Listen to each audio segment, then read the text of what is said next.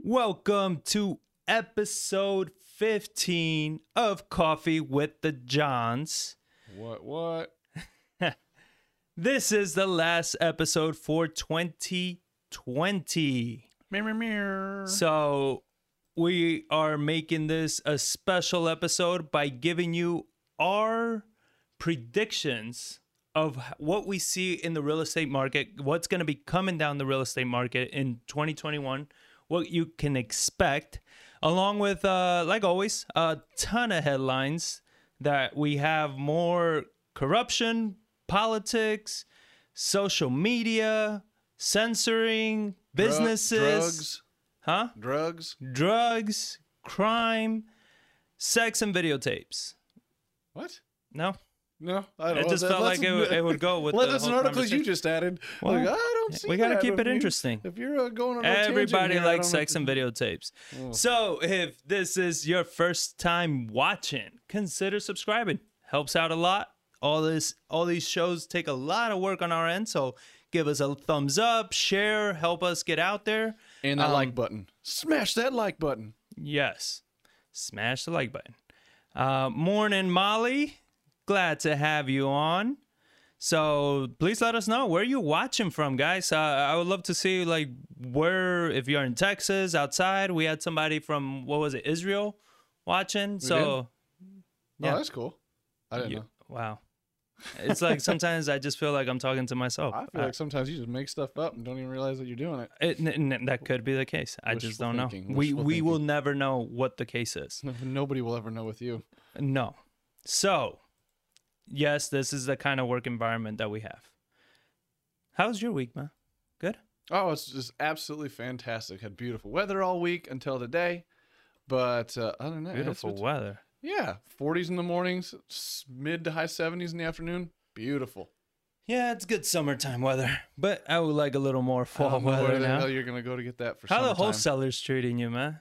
I've been dealing with some wholesalers. I mean, they're not. It, it's it's the nature of a wholesaler nowadays. I mean, it's one of those that I'm glad we've had the business tuition we have to like move beyond that and like progress with it because I mean it's a it's a different industry than it was. I mean, just from two years ago, just from four years ago Yeah. when we start five, six years ago when we started, like it is such a different market, and I think it's really driven a lot of. Uh, we haven't had any kind of economic shocks to the real estate market except for one that made the prices go even higher unless listings come on that's so and everything that's needed to distress it was kind of been gobbled up by the market renovated and put on the market so there's not a lot of big financial distress that's driving new situations and inventory to the investment market or house and that it, need and it that also kind seems of like the the stress for of sellers has gone way down, right? I mean, since inventory's gone down so much, right now, I mean, just if you have a half decent home,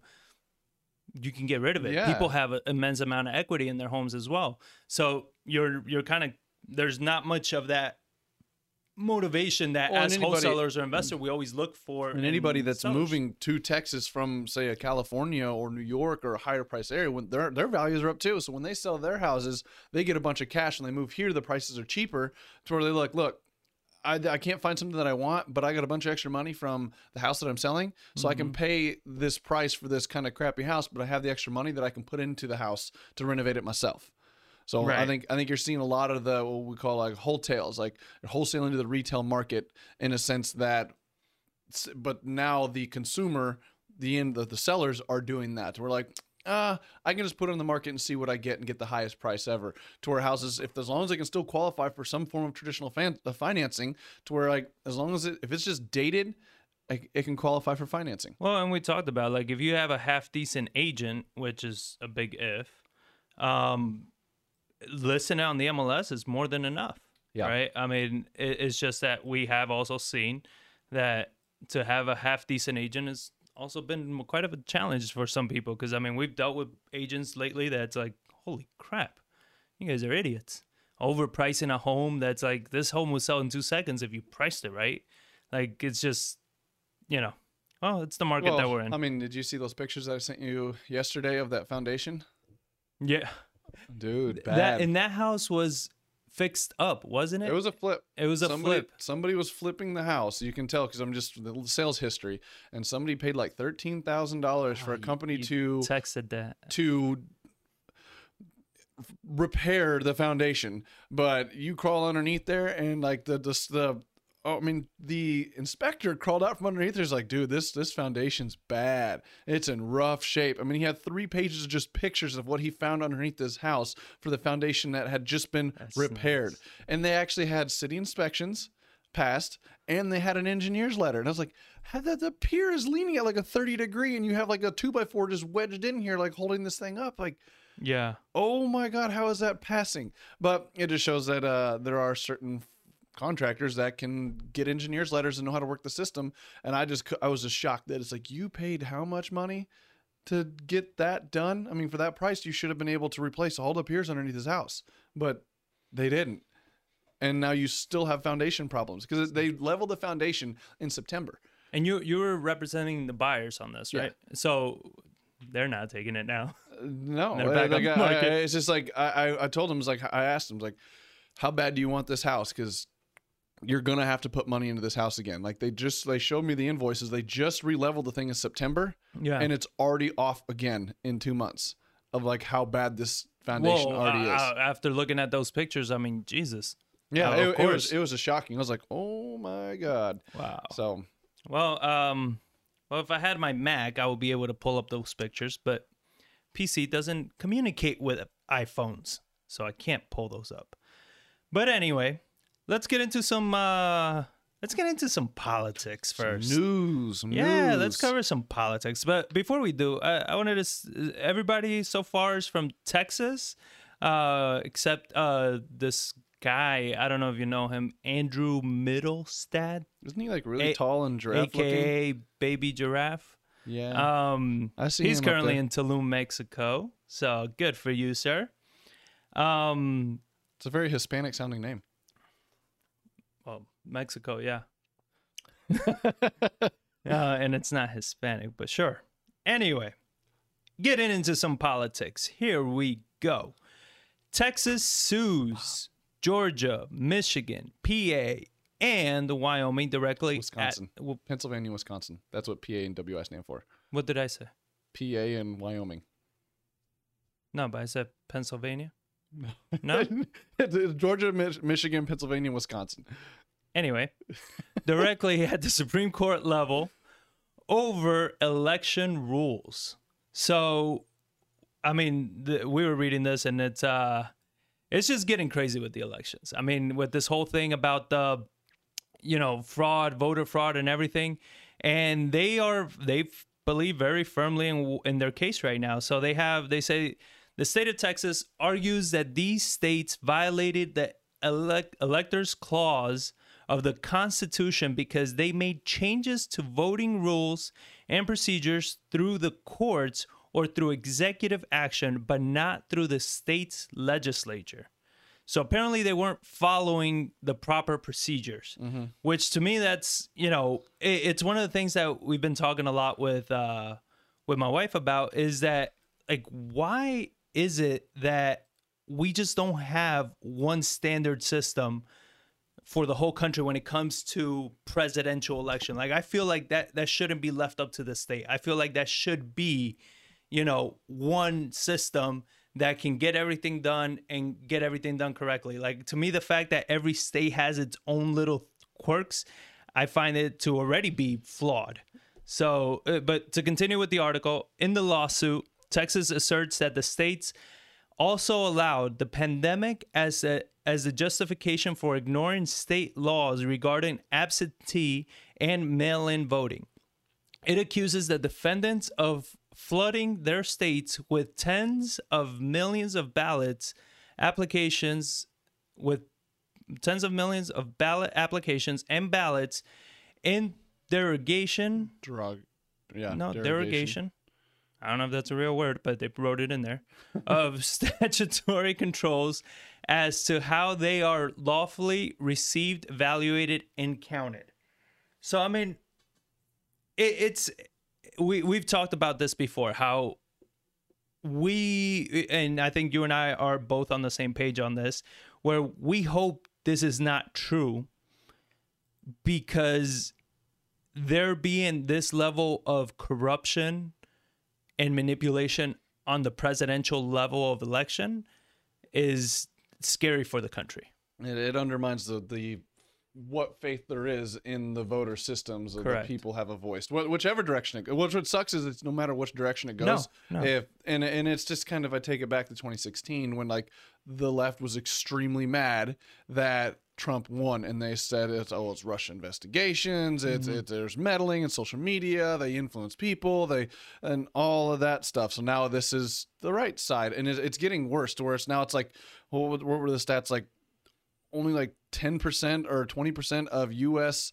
elected officials are acknowledging Biden as the president elect. And then, like most people that Really, voted I for haven't yeah, seen that. yeah, it was something like there's a, it, it's a huge majority, and a lot of people that um, voted for Trump don't believe that that he lost the election. They believe it was stolen. So now you have this side that's just like, yeah, this is BS, and the other side's like, yes, this is legitimate. Just like it was in 2016, we're just getting further and further in a divide, which is uh, concerning long term. Uh, that you have this polarization of it's a, you're either you're either left or you're right. There, you can't be in between. Yeah. So- Uh, well, that that is one of the things that I think um, you know we've been very clear on that we completely disagree is how you, they're forcing you, and mo- mostly the media, to pick a side. Yeah. And it's like to me, as an educated human being, you should not be picking a side. You should just be an educated human being and make up your own mind.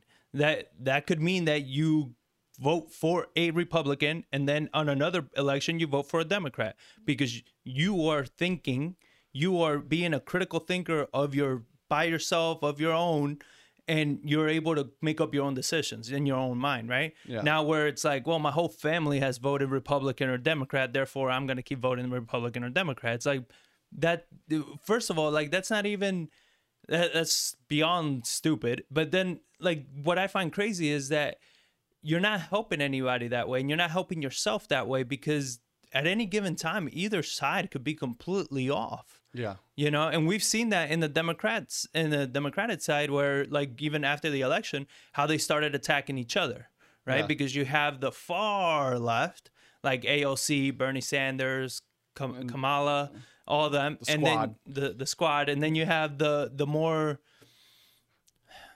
little far less far Moder- left moderate Democrats. moderate Democrats, um, like your Biden, Obama, and all these other ones. And it's like, all right, I even I think Pelosi because I think Pelosi was going after AOC and them. So you're seeing this divide between themselves of like you gotta pick a crew, you gotta Yeah. pick a tribe. well, I mean, that, and that's where I think they're kind of at with it is they're saying, hey, we lost a lot of good seats and we should have won them because we were pushing all these values. And I think they were, and then now the far left says, well, we're the reason we pushed you over because we had a lot of first time voters that came out from the far left that voted Democrat for the first time to help get Biden elected. But now we helped you get there. We want this. And Yeah. that's where I think you're going to see a lot of infighting because you're already seeing it with some of the cabinet members that uh, Biden's bringing into his cabinet that they're like, oh, we don't like his values. He's not left enough. He's not progressive enough. And so now they're saying, well, we helped you get elected. We want these things. So uh, there's a lot of infighting within those parties. So it'd be interesting to see how uh, how it all shakes out. how out. it plays out over the next four years. Yeah, so I mean, it's it's sad It- to me. It's sad. I mean, it's sad to see uh, that level of of fighting and and divisiveness and and separation between us. Yeah. Um, even though, like, what's funny is I look at the day to day people, right? The people that we work with, the people that we engage with continuously, and we know a lot of them are Democrats and Republicans, and they've been vocal about it, but we all get along Hakuna Matata, baby. Just right? yeah, like, we all just get yeah. along. Even when we talk politics, that that's what I find funny. Even when we talk politics, we can still agree on the same principles. Yeah. like we are all literally uh, saying the same exact thing. The difference is that we, you know, some feel that Trump or or a Republican can get that accomplished. Others feel that a Democrat can get that same thing accomplished. But to hate each other when we all want the same outcome, it's Yeah. Well, I pl- I blame a lot of it on the media and, and from all facets, like your Fox your CNNs, to down to like Facebook and YouTube, because like they want eyeballs Yeah. and telling good news doesn't get eyeballs. It's like creating arguments, creating friction. Like that's what gets attention. That's what creates, and that's what the revenue is driven off of. So that's where I think a lot of this comes from. And now you have a lot of this censoring thing coming up of like uh, information is being put out. You have videos being taken down because it doesn't believe with a certain platform's views and it it's getting it's getting crazy and I think I think it's getting worse not better um because those social media and those uh, platforms are becoming more and more popular and more and more ingrained in our everyday society. Yeah. Well, and then uh, I mean, to, well, like to you said- finish off, like Texas argues that the intention behind these unconstitutional acts doesn't matter because the effect is still the same. So Texas is pretty much saying like they don't they don't believe that these states did this with malice or with a want to do corruption. They- They're not saying that like oh Georgia or or, or uh, Wisconsin or Pennsylvania didn't want, you know, they weren't trying to be corrupt. They weren't trying to uh, influence the system. It's just that the way they went about it, it was only going to do Well, on I either mean, direction. It was yeah. going to be flawed. Well, and that's where the, they raise the concerns of like these systems were never meant to withstand that level of mail-in ballots. Right. I mean, one of the stats I, I've heard from these things is like in uh, I think it was in the state of Georgia, they had a hundred or Pennsylvania, one of the two. Um, they had say had two hundred thousand mail-in ballots in 2016. Yeah. and they had a six and a half percent rejection rate. So meaning they got them in, six and a half of them, something was wrong with them, signatures didn't match, something like that didn't go wrong. So those were set aside and rejected. Well, in 2020, they had 1.3 million mail-in ballots, so almost 10 times the amount, and the injection, the rejection rate dropped to 0.2.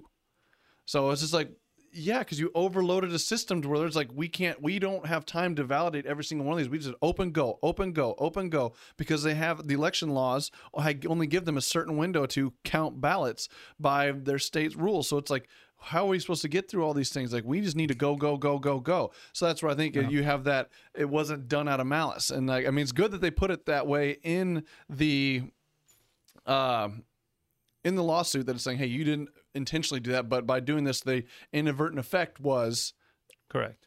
this this issue. and I mean, obviously, they don't they or the state of Texas isn't alone because 17 other states joined in support of this lawsuit uh, behind Texas.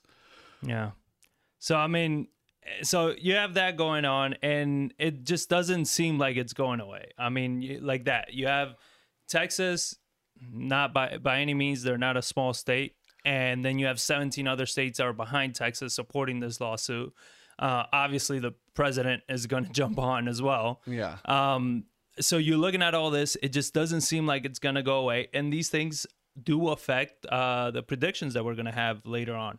So, leading to the next article that we have here, is the four states talking back and what happens because obviously you put a lawsuit a lawsuit out they're gonna you're gonna create all kinds of media um, around this topic and they are going to respond and and it's not just the four states responding either. So the four states targeted in the lawsuit warned in uncharacteristically, uncharacteristically Wow. sharp briefs that granting Texas unprecedented requests would do violence to the Constitution and disenfranchise millions of voters.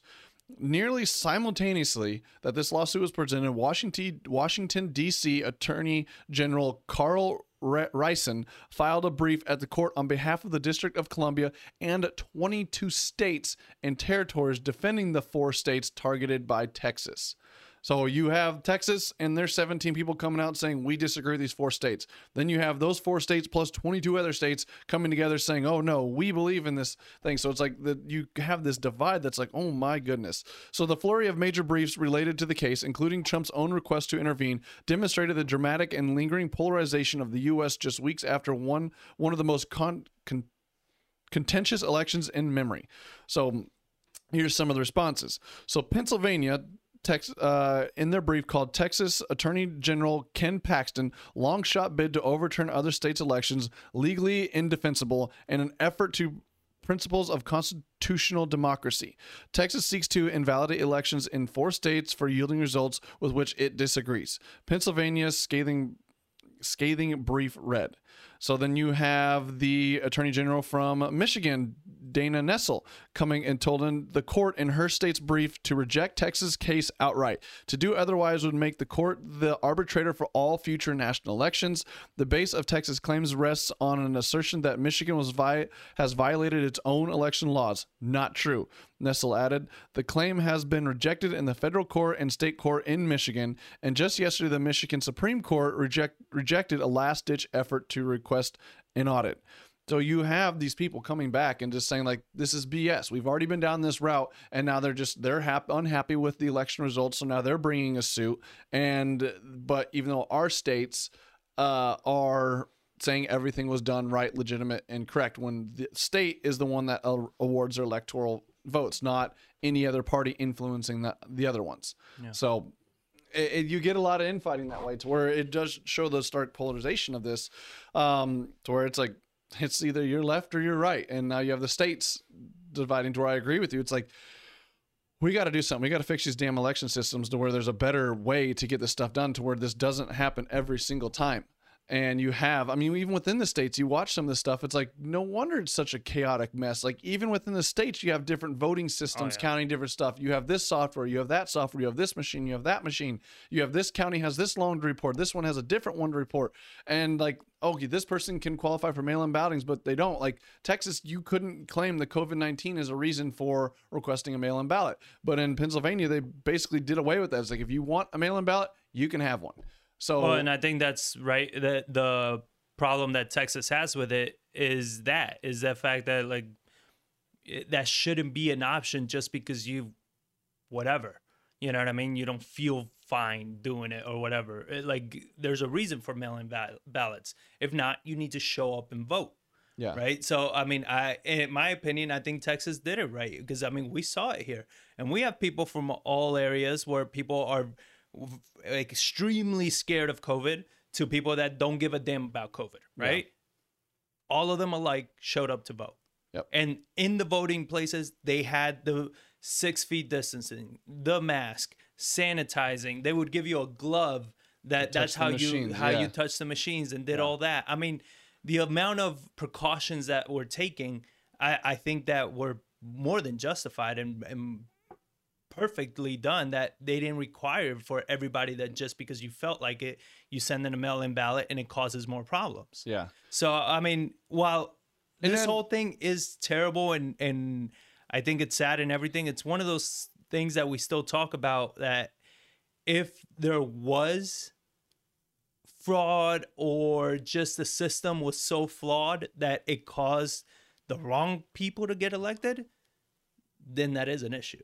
Well, I mean, Right? it would. This is just because the way it went about with the massive influx of uh, and ballots and changing the system so quickly, and government agencies aren't known for being efficient when it comes to change and quick change at that. It create a lot of irregularities when you start really looking at these these systems and these votes and the, like at the different ways this all this stuff was handled. Yeah. That and it's just like, yeah, you're gonna have a lot of people that are pissed off that look at that and be like. Yeah, you just logically that doesn't make sense of why that was. I mean, you just look at like 1.3 million, 0.2% rejection rate. 200,000, 6.5% rejection rate. It's like that right there raises questions like, so why was there so much back in 2016 and not in 2020? But then you have the side, one side's asking that question, the other side says, it's not a problem, don't worry about it. There's no way we can validate that. It's debunked. And it's like, there's no clarity. And so there's no way to get good information out to the public of what happened because there's going to be people that's like, whichever way, whichever way the direction goes, you're going to have a lot of people that don't agree with it. If Trump's able to overturn this thing, you're going to have 75 million people or 80 million, however many voted for Biden, believe the election was stolen. But then on the other side, if Biden stays there, you're going to have a vast majority of the 75 million people that voted for Trump thinking this election was stolen. Well, so the either way, being that, you know, from what we've seen is that the people that would have believed that it was stolen from Biden are going to protest and riot, where the people that it was stolen from Trump haven't really done burn their, own, burn their own city down. Yeah, I mean, it's just one of those things like you uh, you know thinking about it neutrally and i mean you guys feel free to comment and down below and everything and let us know like where you disagree.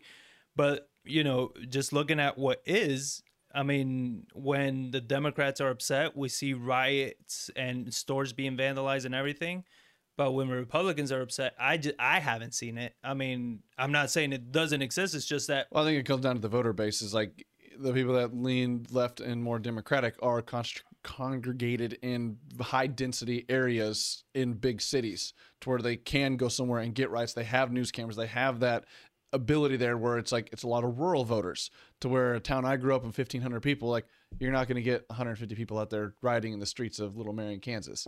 So I think that's where and those so you don't have republicans in big cities you're saying you don't have a, a, a large amount of them like Mm. as because the bigger cities tend to go more blue Yeah. so and where do these riots take place like even during all the riots of this year they were taking place in minneapolis they were taking place chicago they're la you had Yeah, but even if that's the case, I mean, in, in my opinion, I guess uh, the Republicans could congregate and go to a city and bash Democratic businesses. yeah I mean, anyway, this whole thing, why does it matter, right? If you're saying, what the hell does any of this matter for my business? It matters greatly because the way elections are won and lost, the way politicians are brought in, the way they push laws and everything affects states and affects business and affects everything.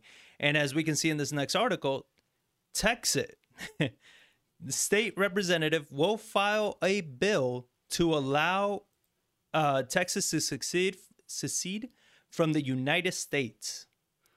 So that's the kind of stuff that happens, right? That's the kind of stuff that we talk about. That when you have all these things going on, you can expect things of states saying, you know what, screw you. We see it with businesses, we see it with states. And on this article, we have State Representative uh, Biedermann. kyle biedermann Kyle Biedermann told his supporters on Facebook the following The federal government is out of control and does not represent the values of Texans. That is why I am committing to file legislation this session that will allow a referendum to give Texas a vote for a state of Texas to reassert its status as an independent nation. This legislation perfectly aligns with Article 1, blah, blah, blah, blah, and reads All political power is inherent in the people, and all free governments are fun- founded on their authority and insti- instituted for their benefit. The faith of the people of Texas stands pledged to the preservation of a republican form of government, and subject to this limitation only, they have all the times the inalienable right to alter, reform, or abolish their government in such manner as they may think expedient. And then he finished it with hashtag Texit. so hashtag he's he's up with But the I people. mean, th- this is nothing new. I mean, like I was reading into this stuff and looking different things. Like this has been brought up h- ov- over a hundred times since Texas became a nation. I think like the 1860 after the Civil War, uh, and it just it rings what happened in 2016 is they after President Trump when they're like, oh, we're going to do a Cal exit. The California is going to succeed from the union. We want to become our own nation. So it's it's these nations that are big enough to have their own GDPs that are large that saying, you know what, screw it, we're going to try to succeed from you. Well, um, the, the, though I was uh, doing a little research and they were saying that uh, even though this guy wants to file for all this, it says uh, the union between Texas and other states and other states was a complete as perpetual and as indissoluble as the union between or the original states. There was no place for reconsideration or revocation except through revolution. So I think that part is important. Or through consent of the states, according to the decision handed down by the justices. So without consent of the US or by means of revolution, Texas can't secede from the union. So this guy is saying that Texas, Texas reserves the right, which is actually why I even moved to Texas because I was like, I was seeing things like this developing like way before I came to Texas over seven years ago.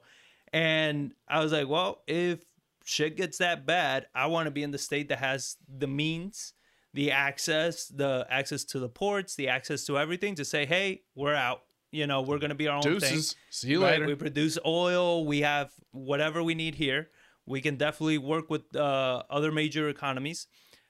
But they're saying here, like, no, that based on the way you came into the the union and everything, you can't leave without a revolution. Yeah, so I haven't looked in the specific laws because you have that article, but then you have one saying like written into this Texas state constitution, it says we have the right to secede because we came into this as an independent nation. So whichever's right, I don't know. Do I want to see it get that bad? No, because I don't think it's gonna just be a like, eh, we're gonna leave. See you later. Sever that tie. Because now it's just like, how do you handle finance? How do you handle trade? How do you handle commerce? And what do you do uh, when you try to alienate yourself from that way? Because now the state, the United States at that point would have the ability to tariff anything coming out of Texas to take care of its own. Yeah. So we would essentially have to become a smaller the independent small nation at that point. So we Well, wouldn't have the backing of the United States anymore. I wonder if they're using some of those uh, verbiage where it's like, yeah, this was the initial agreement between you and us, but the overall agreement of this to be a state supersedes this agreement, Yeah. and that states that once you become a state, you're a state for life, kind of thing, right? Unless, like they said, unless the states or uh, uh, states agree or there's a revolution. Oh, because you just yeah. And- well, you look at it because I mean the Civil War, like Texas left the the the North and joined the South. All right, So I hope it What never mean happens. I hope it never North? gets that way. Huh? Texas hasn't moved. Okay. okay, Mr. PC, politically correct. Yeah, you know me. I, I Following the believe in uh, details. Yeah, I believe in being politically correct all the time. Moving on, why again, why does politics matters? Look at Elon Musk confirms his move to Texas after month-long fight with California. I mean, when I read this, I was just cracking up because That's no it's surprise. just- I mean, it- it's it been keeps- coming for a while. and it keeps showing like the the um, what happens when you just mess around too much, right? So this is from Elon Musk. He says Tesla and SpaceX obviously have mass operations in California. In fact, it's worth noting that Tesla is the last car company still manufacturing cars in California. SpaceX is the last aerospace company still doing significant manufacturing in California. There used to be over a dozen car plants in California, and California used to be the center of aerospace manufacturing. My companies are the last two. He says, For myself, yes, I have moved to Texas. We have the Starship development here in South Texas, where I am right now. We're hopefully going to do a launch later today. And then we've got a big Gigafactory development just outside of Austin for Giga Texas. Giga Texas. Giga, Texas. And over the summer months, after listing uh, a lot of his Los Angeles area homes, I don't. Apparently, he has a lot of homes he had in Los like Angeles. he had like ten homes in the. with just in case one was closer from traffic. Jesus. Well, I mean, when you're Um, the second wealthiest man in the world behind Bezos, it's like, well, I can just buy Uh, whatever I want because I think it looks cool. Yeah, yeah, that's nice. Um, it'd be It's nice like to a- be his like- real estate agent. Oh, right. It's, it's, just, it's just like a little kid. I mean, and probably on the spectrum of like wealth, like he buys cars like a little kid buys uh, little Hot Wheels. Like that's a cool little Hot Wheel. I want it. And that's Oh, how much. Yeah, when you have that kind of Hot Wheel money. Um, and then he says, so uh, during the summer months, he's been selling off all the homes, and he quietly moved his charitable foundation to Texas as well. So, why is this important? Going back to it again, is my point and what we've spoken about before when people say tax the rich. This is what happens. You're going to tax the rich, right? By all means, have at it, but they're going to find a way around it. And what ends up happening as you tax the rich, as you try to punish these big, bad, rich companies that are providing jobs and economic growth, they go somewhere else. They're still going to be okay. Yeah. The rich are still going to be rich. They're not rich because they're, They're dumb. Yeah. Like they're rich because they know how to manage money, they know how to do all this. So take advantage still, of tax incentives. Like that's how Well, it's not Elon even Musk take became, advantage, just- became became wealthy. Is like there was tax incentives there, and he used them, and that used those tax incentives to sell credits to other companies to become wealthy himself and build Tesla. But so going back to it is that wealthy people, big companies, they're going to find a way. They're always going to find a way because they're usually led by entrepreneurs, right? Mm-hmm. When you have these entrepreneurs like Elon Musk is, they're always innovating. They're always thinking five, ten moves ahead. You understand? And if you keep hurting them, they're gonna say, you know what? I don't I don't need this abuse. I'm gonna go somewhere else. So when people, people, because they're headline readers, keep saying, Yeah, go tax the rich. I'm like, you are the one that's gonna get screwed. Mm-hmm. You are the one that's gonna lose because you start taxing the rich in California, you start taxing the rich in, in New York, you start taxing the rich. Basically, the West and Northeast. leaving. Yeah. And they leave and they take their jobs with them. They take their companies with them. They take their future leave, growth, man, but they also- innovation. These states are like passing like nail in the coffin legislation where if you leave, we're passing a wealth tax for 10 years because you made your money here in Texas. We're going to, or in California, we're going to follow you for the next 10 years and tax you 10 years into the future. It's like, oh my God. It's like, if there's any reason to be like, screw you, Yeah. like, we're out. Uh, like, And- you're trying to handcuff me here and not take away my freedom, the ability to move. And then what, what's amazing though is seeing, like, to me, I'm like, Abbott for president. Let's go. Because this guy, I mean, his He's very His- presidential. I can see him hustle- like, the way he well, moves and plus like his hustle for thinking about what is the best for Texas and going after it and chasing these people down and like you know pretty much uh, poaching them from California, right? Going to Elon, going to all this, and it's like, what do you need to come to Texas? Oh, oh, you need this here. Oh, you need that here. Done. Why? Because you're bringing in billions of dollars of Well, tax revenue. like, you're bringing in Texas thousands is of jobs. responsible to give tax credits to move these companies over here to offset them leaving California. Like HP last week, we were talking that moving what was it eight billion dollars a company here to Houston. Then you have the Nasdaq. NASDAQ. The Nasdaq's talking about moving some of their trading operations from New York to, as I believe, Austin. Is like yeah, because like these taxes, they're just like. Screw it, we're out. And I, I only see this situation with the COVID and everything ex- exacerbating that situation for the fact that it's like now these states need more revenue because the ones that already tax high are the ones that are shut down the most, draining their coffers even further. Yeah. So it's really that's where I mean, I think a lot of it's coming down to they're just hoping and praying that they can win these uh, two runoff elections where they can control all three branches of government. So like these But left leaning states can get big bailouts. But to me, eh, it, yeah, and then it's like, to what end? So you want these big bailouts. You want, you know, all this money because you keep screwing up. You keep biting the hand that feeds you, right? These companies, the people, you keep punishing everybody that pays their taxes, everybody that produces jobs, everybody that that has been growing your economy, you keep punishing. And then you lose revenue and then you're saying, "Oh, government, uh we need a bailout now." yeah. to what? Like to me, uh, if I was the government, I would be like, "Oh, you want a bailout? You need to reform your state Yeah. because you are not business friendly, you're not investment friendly, you're not friendly."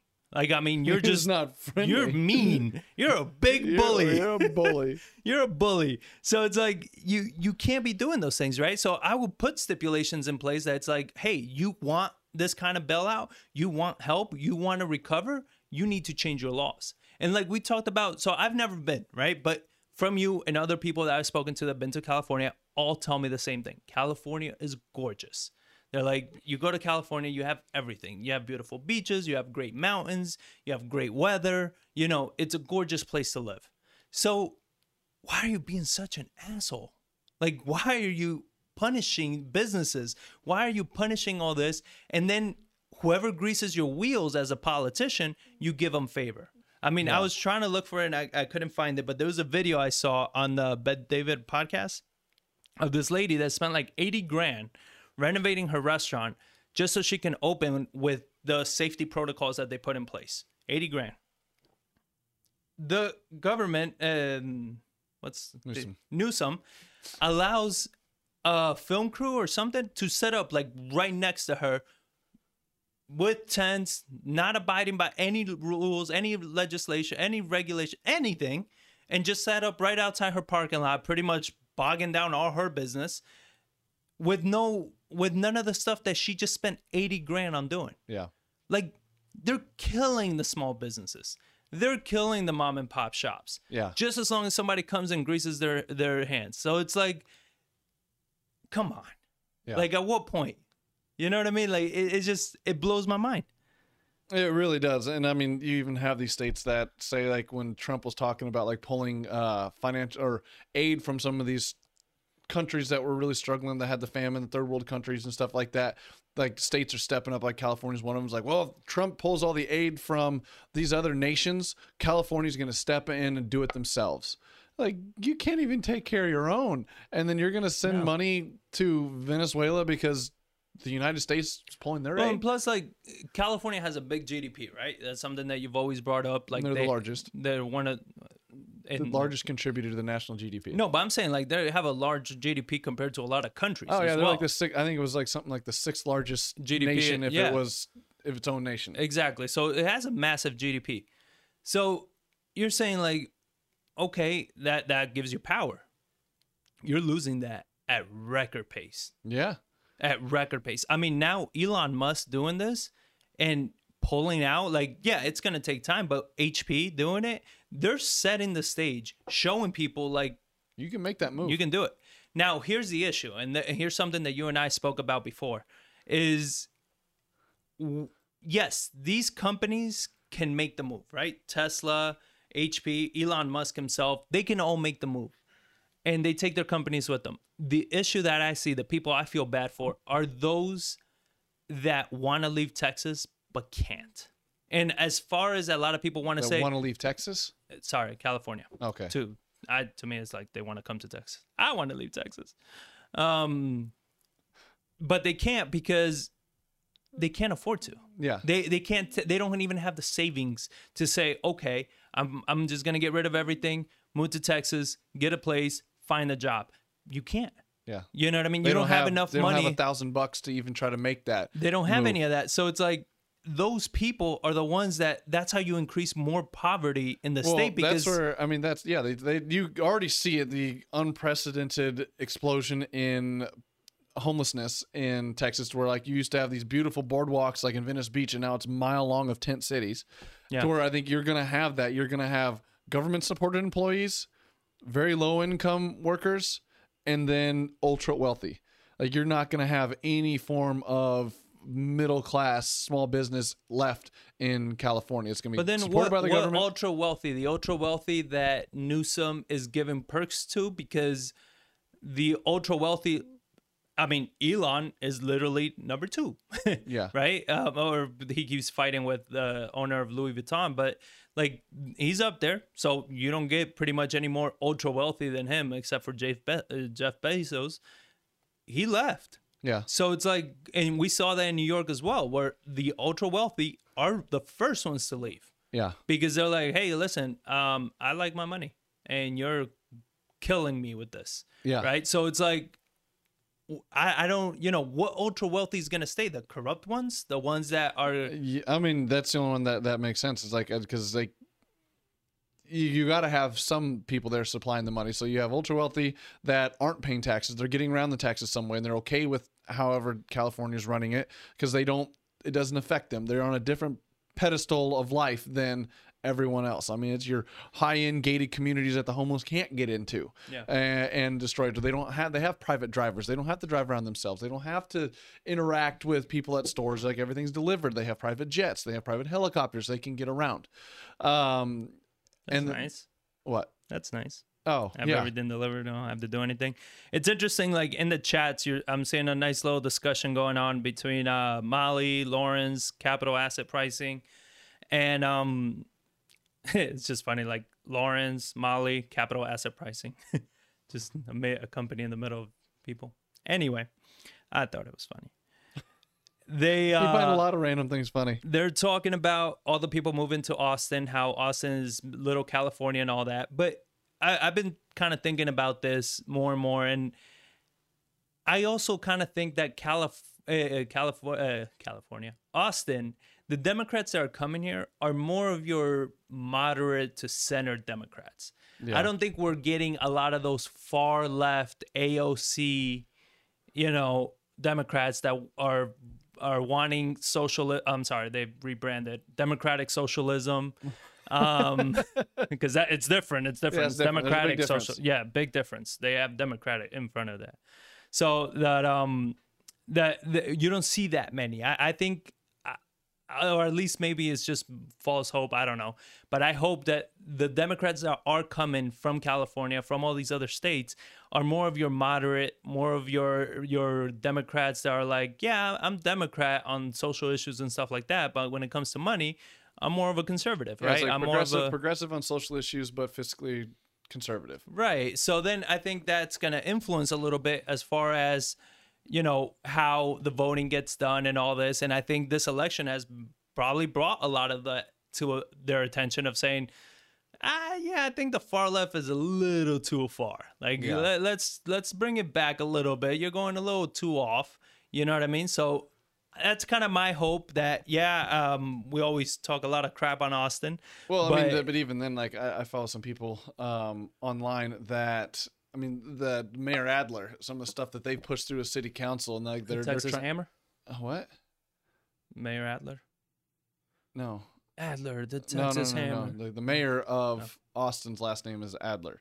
Oh, okay. um, and they're trying to they're trying to get grassroots movements to have him repeal or remove from office because of the stuff they do and the, how fast they're destroying Austin um, with the explosion in the homelessness and some of the laws that they're passing. And I mean, I'm even seeing it here. I just noticed yesterday when I was driving downtown to check on one of our projects. There's a bridge that six months ago there was just maybe a, a remnants of a homeless person that slept there now i go down there there's probably 20 25 30 tents underneath that overpass and it's growing every time i go down there.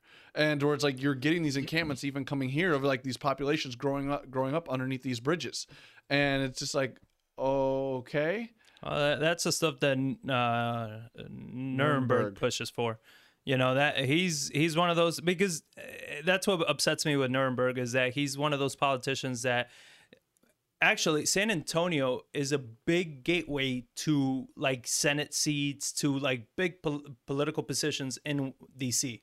Um, I don't know if you knew that, but I remember reading that they were saying like pretty much anybody that's been a mayor in San Antonio has later been opened up to big positions in government. So you can tell that that's where Nirenberg is leaning towards, right? Because he's following that playbook. yeah And it's that that's what's sick sick to me because you still got to do what's right for your constituents and you are not you're doing what washington is trying to push on to everybody but you're not doing what's right for san antonio Mm-hmm. you understand you're starting to see that so i really hope that san antonio wakes up and and I mean, we have a, another round of elections coming in next year for the mayoral races here. So if you're unhappy with how this has been handled on a city Yeah. level, get out there and vote because he he barely won this last election to where it goes forced into a runoff because nobody got more than fifty percent and well, nobody showed up to vote Oh yeah, it's like thirty thousand people like show up to vote for those. It's, Yeah. it's insane. When that that's actually the, the everyone complains. Oh, I want to vote. I, I hate what's going on in Washington. And it's like, well, I'm going to vote and try to change. It's like those policies and things are so far out of your control that you're hardly going to see them in your direct life. Where you are going to see those in your local elections because they're the one that controls states. They're the one that elect people to or appoint people to certain positions that take care of streets and street maintenance and SAW, CPS, your Yeah. utilities, uh, your roads, your transportation, uh, your business taxes, your business incentives. It's like those are the people that control or have control of what will affect you every single day. Yeah. So that's where it's as crazy that the elections are swung that way toward more people show up to turn vote for things that don't matter that really they matter but they're not going to have direct effect in you in the short term but they don't show up for things that's like that could literally affect you in the next year Yeah. or two so what was uh elon musk saying that with corporate america you put an article in there Oh, or he just put in there is just like uh, Elon Musk on the problem with corporate America is like there's too many MBAs. Uh, you got masters or Masters of Business Associ- Association Associate. I think that's what it stands for. So I think there might be too many MBAs running companies. Musk said this MBAization of America isn't great. Musk said, especially when it comes to pro- product innovation. Big corporate CEOs often get caught up in the numbers and lose sight of their mission, which is to create quote unquote awesome products or services according to Musk. Because so you got to give Musk, he's created some pretty cool stuff over his day, like his own tequila, uh, the, the flamethrowers, like the Tesla car, the SpaceX. He's pioneered a lot of cool things. He says there should be more focus on products or services itself, less time on board meetings, less time of financials.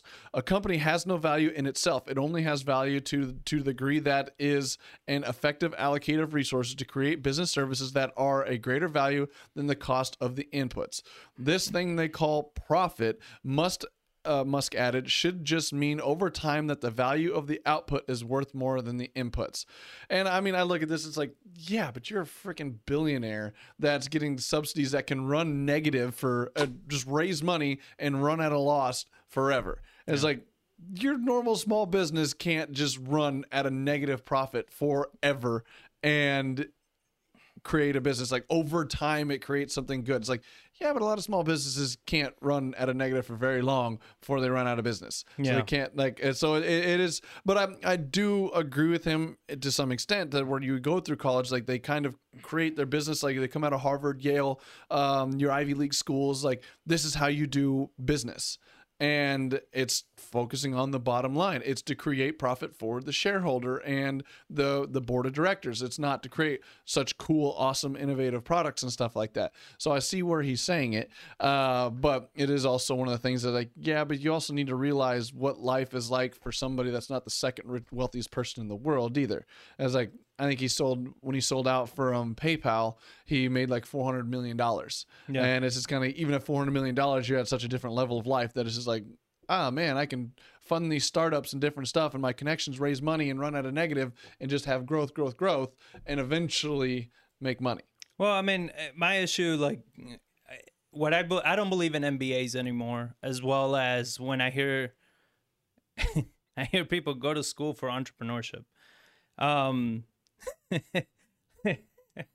it's just to me, having been in business, How, do- how, and- my question is, what do you have a class on like psychological like preparedness where it's like we're gonna take your food, we're gonna take your money now. You need to go out and work to actually be able to eat today. no, uh, they have a class called hashtag Rise and Grind, Hashtag hustle. hashtag Hustle. 10x. um, it's just to me when I hear that, um, it's kind of like MBAs and going to school for marketing. I think they're antiquated ways of learning now because the business industry is evolving so quickly, right? And businesses are changing so quickly. A consumer um what am what's the word I'm looking for? Like consumer psychology, the way consumer spending is and all that keeps changing so drastically because it's being influenced by technology, right? It's being influenced by the the phones we use, by the services we have, by all you know, social media, by everything. And it moves so quickly that how can a college or university, whatever, teach you something that's changing literally every six months to 12 months. You know what I mean? Like eh, my way, my thing is like, you want to get an MBA? Go work for a business. Learn. Learn Yeah. what it is to be in a business. You want to learn marketing? Go work for a marketing company. Go put in the work because in putting in the work, you're going to learn. You're going to learn the strategies. You're going to learn what's working. You're going to learn how to pivot. You're going to understand human. If anything, what I think you should be going to school. Let's say you want um, you want to learn marketing. Go to school for human psychology because that's what marketing is: is understanding the human mind. Mm-hmm. Because you got to get in front of them, you got to capture their attention, you got to be able to convert them, get them, get them to close. So that's psychology, right? So go to school for that, but don't go to school for marketing. Don't go to school for entrepreneurship. I mean, like, Yeah, I mean that's the insane. thing, that's just a waste of money. Yeah, it, it is something that is. It's a double-edged sword. I think it's like it, it kind of builds on itself and kind of destroys itself. To where like, I do agree that hey, having a business uh, like a, a business degree does prove some benefit, but I don't think it proves benefit to the level that it's being done nowadays, to where everybody can get an MBA. There's online courses that have MBA that have no real backing behind them. You can get student loans for. It's turned into kind of a for-profit kind of uh, business model, to where yes, go work for a business, but a lot of businesses have like the, the the glass ceiling. If you don't have a college degree, they'll never let you above it. But Or like, or they won't even let you into management until you have. They use it as but a it doesn't screening matter. But th- those businesses, they're the ones that are going to have to pivot quickly because the good, the good labor, the good work, are going to be snatched up by these companies that are saying, "We don't care if you have a diploma." yeah, You know what I mean? And those are the companies that are going to hire the best work because the you don't get the best workers necessarily because they have a diploma saying that they're a good student. Yeah. You understand? You get the best No, workers because you get somebody that can hustle, somebody that can put in the work and learns and implements and understands and can be an entrepreneur within your organization, somebody that can innovate within your organization, doesn't have to be guided like a student would have to be. You understand? So those companies, to me, I believe a lot in the free market where I believe it's like you keep doing that and you're slowly going to start dying because you're going to lose that pool of great talent that's going to other companies all because you require some bogus diploma that means absolutely nothing only that somebody went to school and tested well i mean Well, I mean, and I think it's like uh, your wife put it in here. Is I agree, but companies using things like Indeed to just filter through resumes only care about the degree you have, and so they use it as a filtering tool. So it's like because you can't discriminate against somebody if they have a uh, um, because I, I went to, I used to help with hiring for the company I work for out of college. Mm-hmm. And I was like, oh, if you have a good candidate, like you can circle on the page and be like, oh, I want to talk to this person. Like, nope, you cannot do that. I'm like, what do you mean you can't do that? I want to talk to that person. Yeah, but that's discriminatory. That's it's it's, it's against the law to pick people over like try to say like I like meeting that person. So I want to remember you can't you have to make such an impression. That's why, and then when in today's world where everyone has a degree, it's like it's used as just a filtering tool to just get people out. To where I think that's where the, the case comes out. To where like everyone has one, so everyone gets one, but nobody has that hustle anymore because they're all being programmed to. If you want a good job and a good career, you almost have to get an MBA. If you want to work for an established company, you have to have an MBA because they just you, you're you're you're working at McDonald's, you're not going to make it up to the even corporate if level. let's say and maybe valeria you can tell me um or molly but like even if they're asking for a diploma are they verifying that you have it or they just want you to say yes because if i was somebody looking for a job needing a job and knowing that i would do whatever i need to do i'd be like what diploma you say you want? Yeah i have that one. It's somewhere.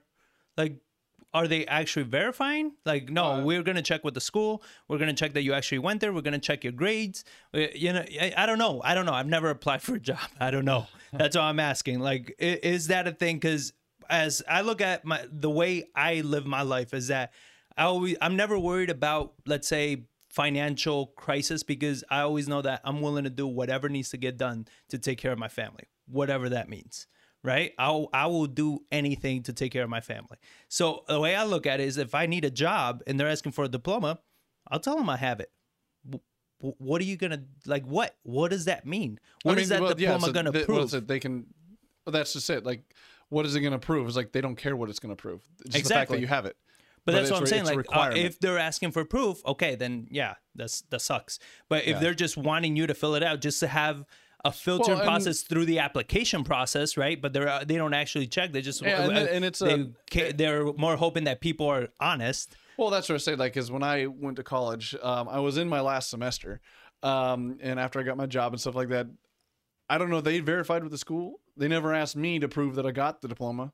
So Yeah. I don't know if they verified it or not.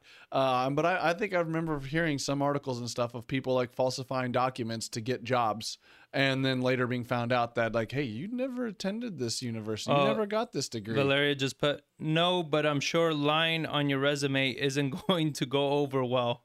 I get your point, but not everyone thinks that way. Um, and Molly is saying that yes, they do run background checks. So is LJ. So um, I, I mean, I don't know what to tell you. Like that, that just sucks. Because uh, I think maybe as employees, maybe you got to just get creative and stop going after these major companies and start going after the smaller ones Yeah. You know what I mean? That you can maybe get in front of somebody that's a decision maker, and even though that's not the proper procedure, who gives a damn? Get in front of them anyway. Find them on social media. Find them in person.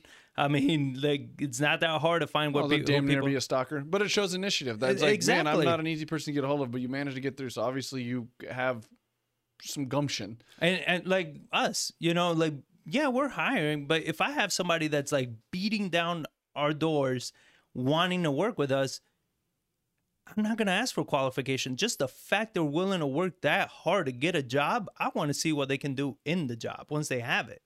Like I'm curious now. You understand? So it's like, you know, as an employee, I- and again, again, I'm talking my way of being.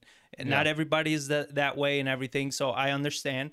But my way of being is I would do that. I wouldn't go for your major companies. I would go for more of your, you know, local, smaller, but they're still doing well and just be like, look, I would what do you need? Coffee? I'll bring you coffee every single day. Just give me a shot. I'll, I won't disappoint. Give me a shot. You know what I mean? But that being said, uh, I wanted to cover one more article on uh, this whole crazy rules and bad Policies. policies. And this comes from the other side of the pond. Your home state, other side of in the pond. New York. The other side of the pond. You're crossing a lot of ponds to get from. California to New York. Uh, I'm saying from. From how? Where? Anyway, so Next subject.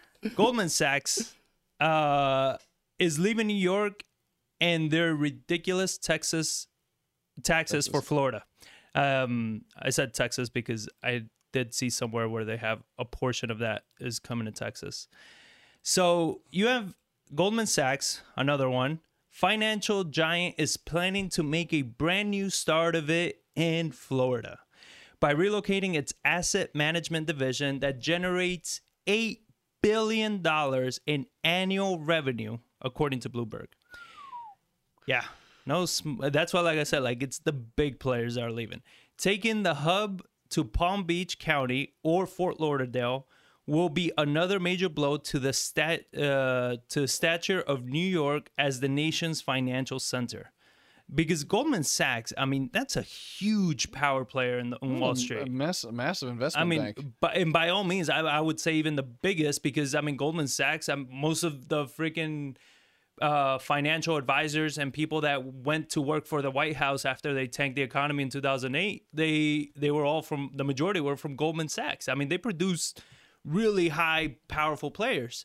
So Total Dallas, assets under management 1.859 trillion dollars. yeah. Yeah, Assets, assets under management. anything. Total assets 992 billion. Total equity 90.8 billion. Number of employees 38,300.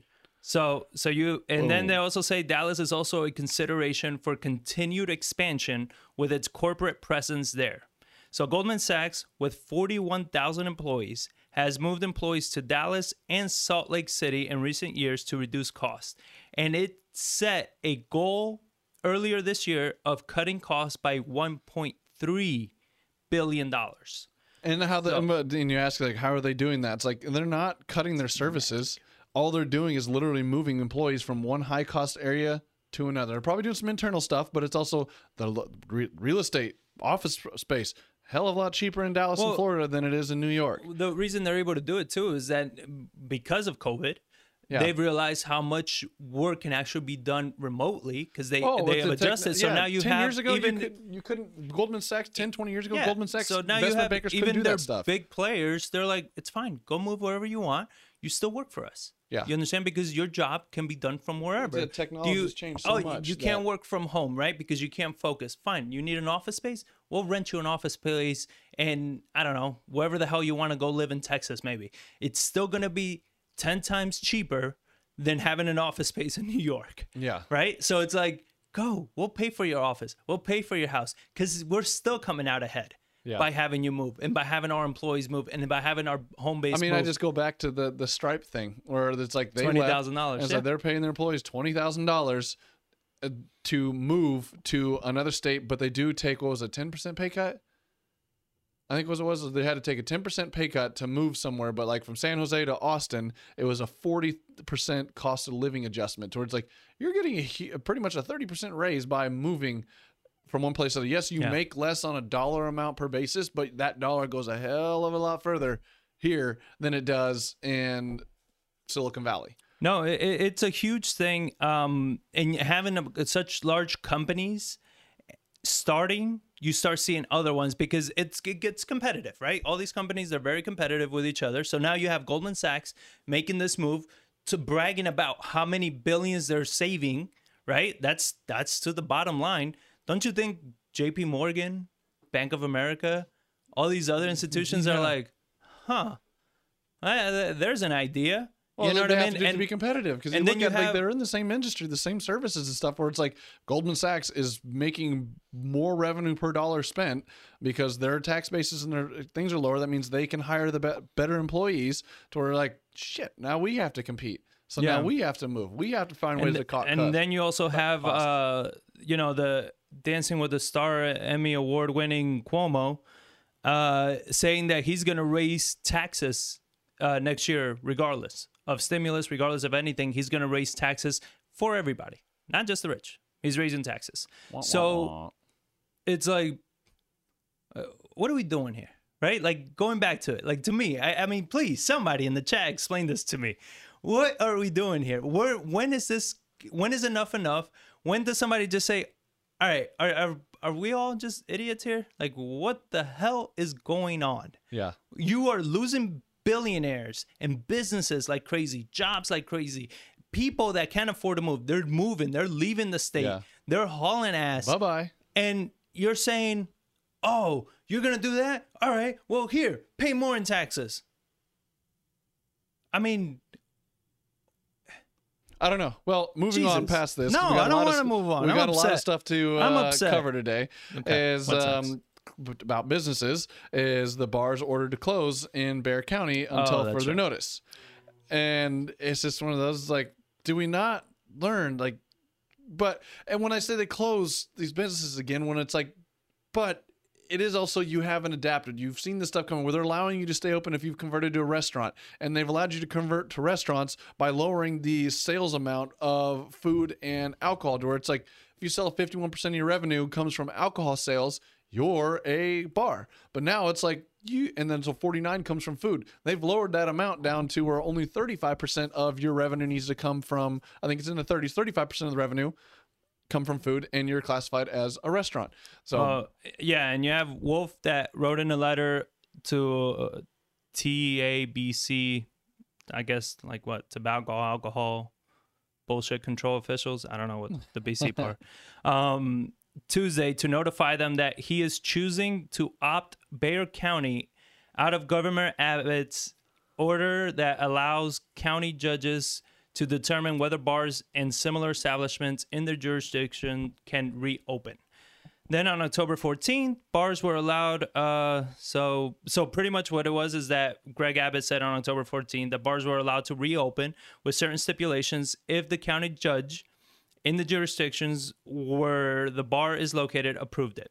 To qualify, however, counties had to have less than 15% of hospital capacity taken up by COVID 19 patients. In Bexar County, bars were allowed to reopen October 20th. Wolff says that the decision came after a positivity rate increase to 15.7% on Monday. So he says positivity rate, but they're saying that it's 15% of Well, hospital that was capacity. that's what he he did in Greece. like we can't wait for that hospitalization rate to get to that fifteen percent because it's too late at that point. So we're gonna go off of the So- positivity rate. but that that's my thing right so that that is while i get your point on you know bars need to adapt and i'm a hundred percent like to me it's it's what we talk about the free market and and you you being responsible for your business covid is not new it's been for months now right Yeah. You know these things. Why have not you why haven't you made these adjustments? One. But then two is that well if they keep moving the goal line on you Yeah. it makes it very Oh, I hard. agree when they keep saying okay hospitalization rates need to be 15% then you have the judge that comes out and says no i don't agree. You're the bar owner and you're like well then what the hell do i do? I can't invest uh, money. there are I, am closed. like, I can't invest more money to restructure my bar. Well, yeah, because I mean, I like going to tap rooms. That To what? It's called a tap room, uh, and so that they like have multiple taps. strip club? Oh. like- no, tap tap multiple taps. Uh, so different types of beers and stuff like that. To where it's like, but they don't have the ability to. They don't have a rest. They don't have a restaurant. They don't have a kitchen. They can't convert into a kitchen for the specific thing. To where like they're stuck with mail out orders. To where like th- they might lose some business to uh, bars that can't. So I mean, it does suck. But I think you put in this article that Bexar County has tested 678,000 people since testing began. It's like, how many of those are repeats though? Oh, my wife gets tested. I think like two or three times a week be- for her job. So like, that's Yeah, that's, that's one like- person, and anybody in her uh, line of business, which is uh, the healthcare industry, you know, and stuff Yeah. like that, they're being tested multiple times a day. Because I say So, six, I mean. 678,000. Like, we only got like 1.1 million people here. Like, so that means well over half have been tested. And I was like, I don't know. I've known a lot of people and they haven't ever been tested, or the ones that have been tested, they've been tested multiple times. Yeah. Or like you get test positive, then you have to go back four or five, six times until like, oh, now I'm finally negative. Like, so does that count as Oh. six times? Valeria, if you're listening, put it in the chat. Um, there's something about like the way they were accounting for the positivity rate, where they were saying like, "Oh, today's positivity rate hit 670," but that was taking also into consideration a backlog of positive results that were positive like weeks ago, and they never counted them then, so they're counting them now, and they're saying it's this, but it's like, how are you counting something that was weeks ago Yeah. for today? Like, shouldn't today be today? And weeks Yeah. ago be weeks ago? Like, you can adjust those numbers prior. Be like, okay, these are the adjusted numbers for a week ago. Uh, now that we got the new results or whatever. But like, how can you say those things when you're just piling in data from Data all from over all the over the place. place? Because it's it's all Who knows? But let's move on to the next topic. And good news Man, you're is moving the- so quick. bro. You got like eight more to get to on here. Uh, so I get oh I- shit nine eleven. I got stuff to exactly. You got to watch that time. So the FDA panel recommends approval of the Pfizer uh, COVID vaccine. So that's fantastic news to show like that's kind of light at the end of the tunnel. And I said, and it's getting the light's getting bigger because it's already being approved in the UK for distribution. The full FDA could grant emergency uh, use authorization of Pfizer vaccine as early as Friday today. The FDA does not have to follow the advisory committee's recommendations, but the agency often does. So that is fantastic news that the vaccine is coming out there but there are some portions that you have to read that like it's not going to be available to everybody right off the bat to where it said it's unclear whether the fda will authorize pfizer and BioNTech's vaccines for the use in certain groups. Some people including pregnant women and young children will likely have to wait to get the vaccine in the us until pfizer can finish trials on those specific groups. The fda said tuesday that there is currently insufficient data to make conclusions about the safety of the vaccine in children under the age of 16, pregnant women, and people with compromised immune systems.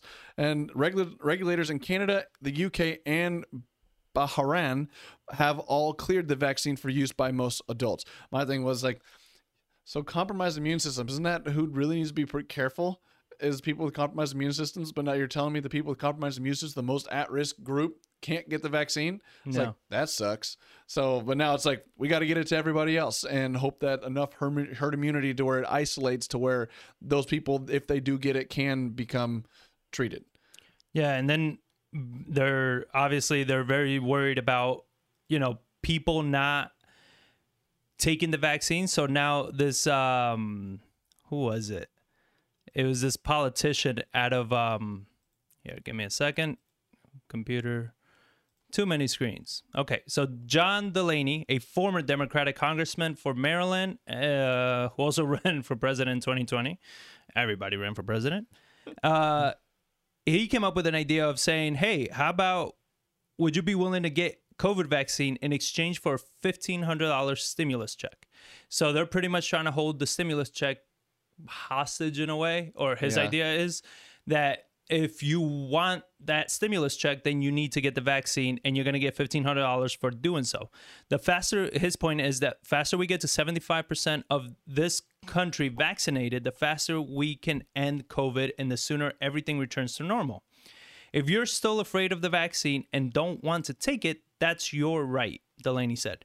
You won't participate in this program. But guess what? He added, You're going to benefit anyhow because we'll get the country to herd immunity faster, which benefits you. So think everyone, so I think everyone wins. So his thing is, you know, because that's what the biggest debate. Uh, even though we don't, I don't think we have the article on on that because it just doesn't really matter. But the the stimulus is still like they're still fighting over it. Before they they want to do 1.3 trillion, 1.2 trillion. Now the Democrats came down to like 900 billion, and the Republicans don't want to do it, and they don't want to do it now. Uh, Trump is pushing for $600 a week. Um, I mean, they're all over the place, flip flopping left and right from everything, and so there. But there is a lot of talk that Americans are not going to get another stimulus check. So mm-hmm. his thing is like, well, let's give people a stimulus check and get the vaccine out by combining the two. Yeah. Right. So that being said, I would love to hear from you guys in the chat. Type in yeah, or give me a hit the thumbs up button if you will get the vaccine, and hit the thumbs down button if you will not get the vaccine. Bro, you're gonna get so many negatives. I gotta switch mine now. What? I gotta switch my thumbs up to a thumbs down. yeah. So I I'm curious to to see what people are saying and I, and yourself as well. Like personally, obviously, because I can't talk for other people. They're, I'm not giving them the vaccine, but I will not get the vaccine. But not because it's the COVID vaccine or something like that. It's just because I don't like medicine. like I mean, I'm a kind of person that I'm in pain, and I still won't take a pain reliever because I'm just I'm not a fan of medicine, right? Like I just I, I believe like let the body figure it out kind of thing. Yeah. So I don't I don't take the flu vaccine either. Uh, um, I just you know I just don't like it. So I don't need to either, right? Because the business that we move in, we don't come in contact with that many people. We don't travel on airplanes. We don't work for the healthcare industry. We don't. We're not teachers for little kids in school or anything like that. That you can say, "Hey, you're risking a lot of people's lives." Yeah. we're not in that space. So because I believe our exposure to people is very limited, I don't feel that I need to subject myself to a vaccine that in my opinion, my personal fear or concern is that it really hasn't been tested.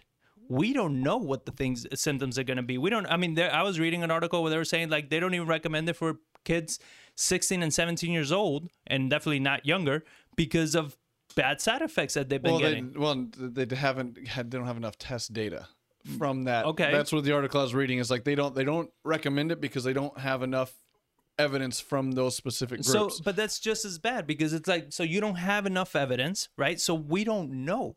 We don't know to just go ahead and say, but we do have enough evidence showing how potentially bad COVID could be for a 17 year old that has maybe a decent immune system, been taking their vitamin D's and all that to make sure their immune system is good. We we have evidence on that. So to me, it's like when you look at both, and it's like, all right, well, we have evidence that's like you're damn near guaranteed you're going to survive if you get COVID, versus the COVID vaccine where it's like, yeah, we we don't know what's going to happen. To me, I'm just like, mm, that's a no brainer. Like, I mean, people can make their own choices of the science. Like I'm with you. It's like to me, it's like I believe the more you expose your kids to dirt, germs, and everything like that, it builds a stronger immune system as they grow up. It's like if you put a, if you, I mean, it shows you put somebody in a bubble from a little kid, they never let them get dirty, they never play with dirt, they never expose those germs. They're more susceptible to diseases, infections later in life. right. So like I'm of the mindset it's like I would rather let my system be exposed to those things because it now it builds its own immunities to these types of viruses into the future. And I think over long term, you are I'm gonna play out better over the long term, being able to have immune system that can combat these kind of infections and stuff like that. So Well, I mean, what's interesting is that so we get a lot of thumbs down, and Valeria says definitely not for money. Um, what about three thousand dollars? That's up the ante. But we have capital asset pricing saying two years ago I experimented by not taking the flu shot. I got sick twice with the flu that season.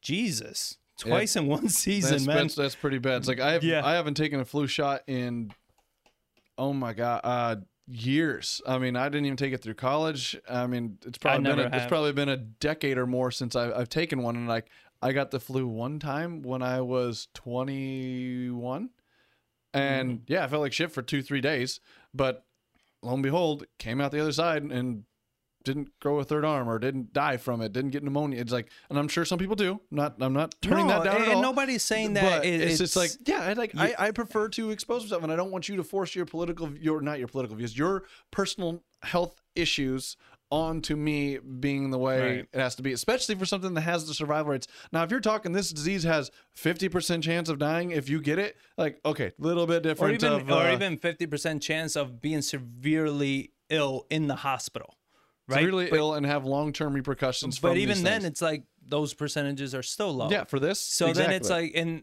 you know so i mean wh- that's why i believe you need to be educated not follow the headlines because you need to make this decision on your own but so yeah that that's with the vaccine so hopefully um I don't know. I don't know what's going to happen because that's going to influence again what's going to happen next year. If the vaccines are coming out, people are not rushing to take it. We're not hitting herd immunity. The media is not playing it to the advantage of the country.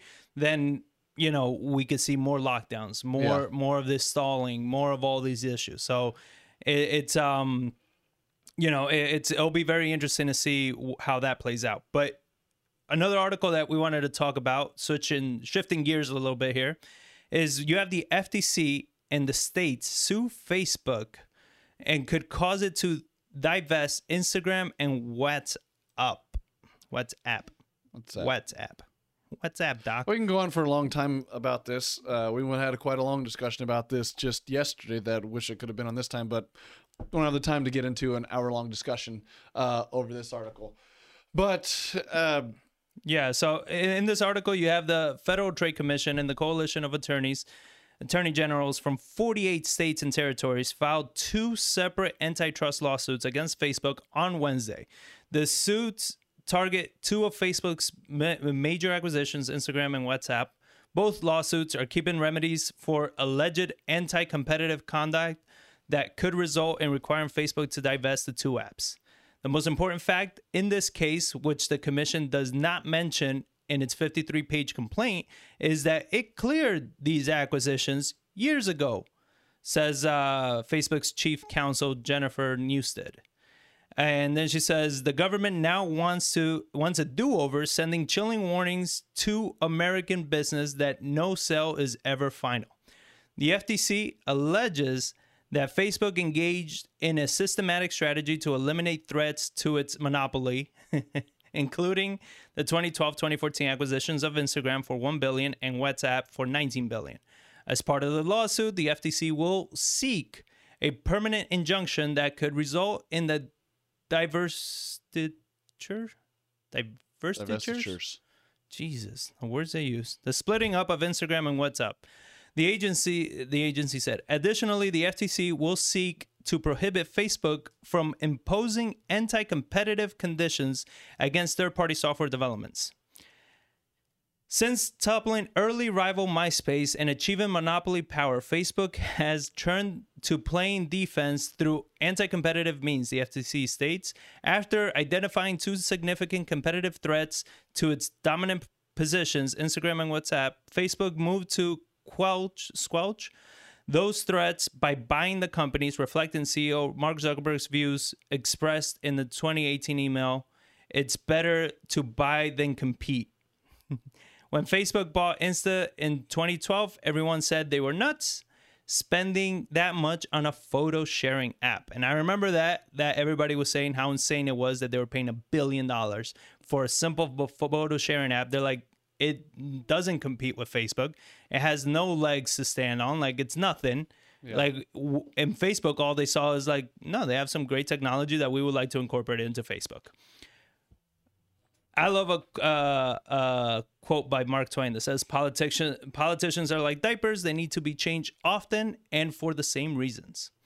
Because to me, this is, you know, obviously, like we talked about, they they haven't shown, uh, at least to our knowledge, any real evidence of what type of meddling or or monopolizing they've been doing. They haven't shown any facts on any of that. They're just saying they keep saying Instagram and WhatsApp.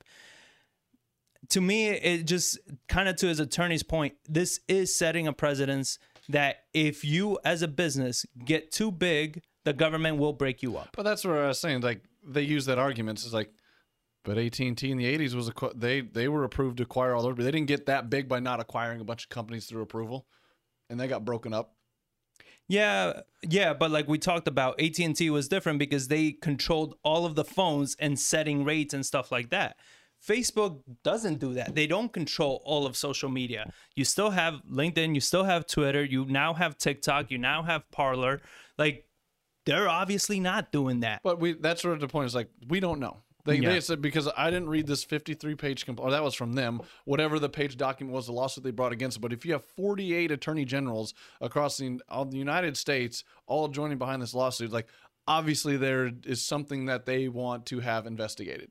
Well, yeah. like I look at it to where it's like, it, yeah, you get too big, the government's going to start messing with your business. That's your fault as an entrepreneur And- getting that big that you allowed yourself to, in a position where it, it's shown the government will That's your it. fault as an entrepreneur for getting that big. But by pushing those kind of buttons that know is going to get yourself investigated, like you know that's going to come. Look, I'm all for, like I said, like I'm all for investigations just to keep Facebook and large companies like this on their toes, right? To make sure that it's like you're not doing anything illegal.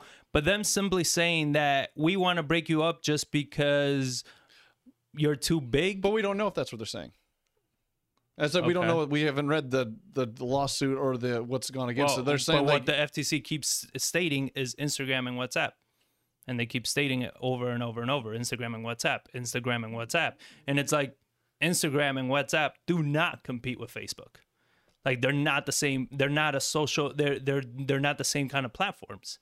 You know what I mean? What would compete with Facebook? I would say LinkedIn is more of a competitor, more of a apples to apples. Even TikTok doesn't compete with Facebook. They compete with Instagram, right? Which is a part of Facebook, but it's not apples to apples in my opinion. It's like there's still competition. And Parler now is coming up and they're they're hauling ass. They're doing well, even though it's mostly in the in the conservative space of business owner of uh, not business owners of users is more conservative. Uh, Republicans are more in there. Um, I don't know. To me, it's like eh, like we were talking about yesterday. I just what I worry about. I don't like big government. I don't like government stepping into business, and I don't like these career long politicians that know nothing about any of these things, putting their two cents into what should be broken up in a business in a technology that they can't even understand. To me, that that's is the point scary. about bringing the lawsuit because they bring specialists in there. Like they don't know, they don't understand it. They feel there's a threat, so they do the probes, and then they bring people that do understand it into. It's like because they're going to hire a legal law firm that understands technology. They're not going to have just somebody go in there because obviously Facebook's got their back Oh, pocket sure. of attorneys that are going to go that understand their position. So now you have to bring somebody onto the other side that can defend the lawsuit. So obviously then- those talks have already happened to Yeah. think this is worth going after. And then to tie into that, we have right now, we have, they did a cute little play on the words. So you, quote, have to be kidding me, tube. So YouTube. Uh, starting Thursday, all video uh, mention, all video mentioning voter fraud are coming down and replaced with links to CNN, NBC, ABC, and CBS. Well, Uh, this video's gone. Yeah. So we were talking about that because John, he's like, oh crap, they're gonna take down our stuff. If that happens, so you guys know, all of our videos are posted on our website, so you, they can't take that down. Um, hopefully. So, uh, but that's that's the issue, right? Like we we talk about if you want to talk about the power that these companies have, is freedom of speech is no longer free in these platforms. Now, my thing is that they're owned by somebody. These aren't free platforms for the community, for like by the government or anything like that. These are businesses. Yeah. They do have the right to stipulate whatever the hell they want to do. My point of view is that they hurt themselves that way because then you, other platforms come up, like Facebook is doing this, then Parler step is stepping up, and they're getting a lot more people coming over to the Parler, using Parler, not going on Facebook. So it's like if you start doing this, you start hurting yourself as a business, mm-hmm. and you have YouTube now that has been censoring quite a lot of people for mentioning things that they just Good Lord, not well. That's my point. We talked about like Facebook is even doing it to where you just mention the word unemployment, like oh, political view.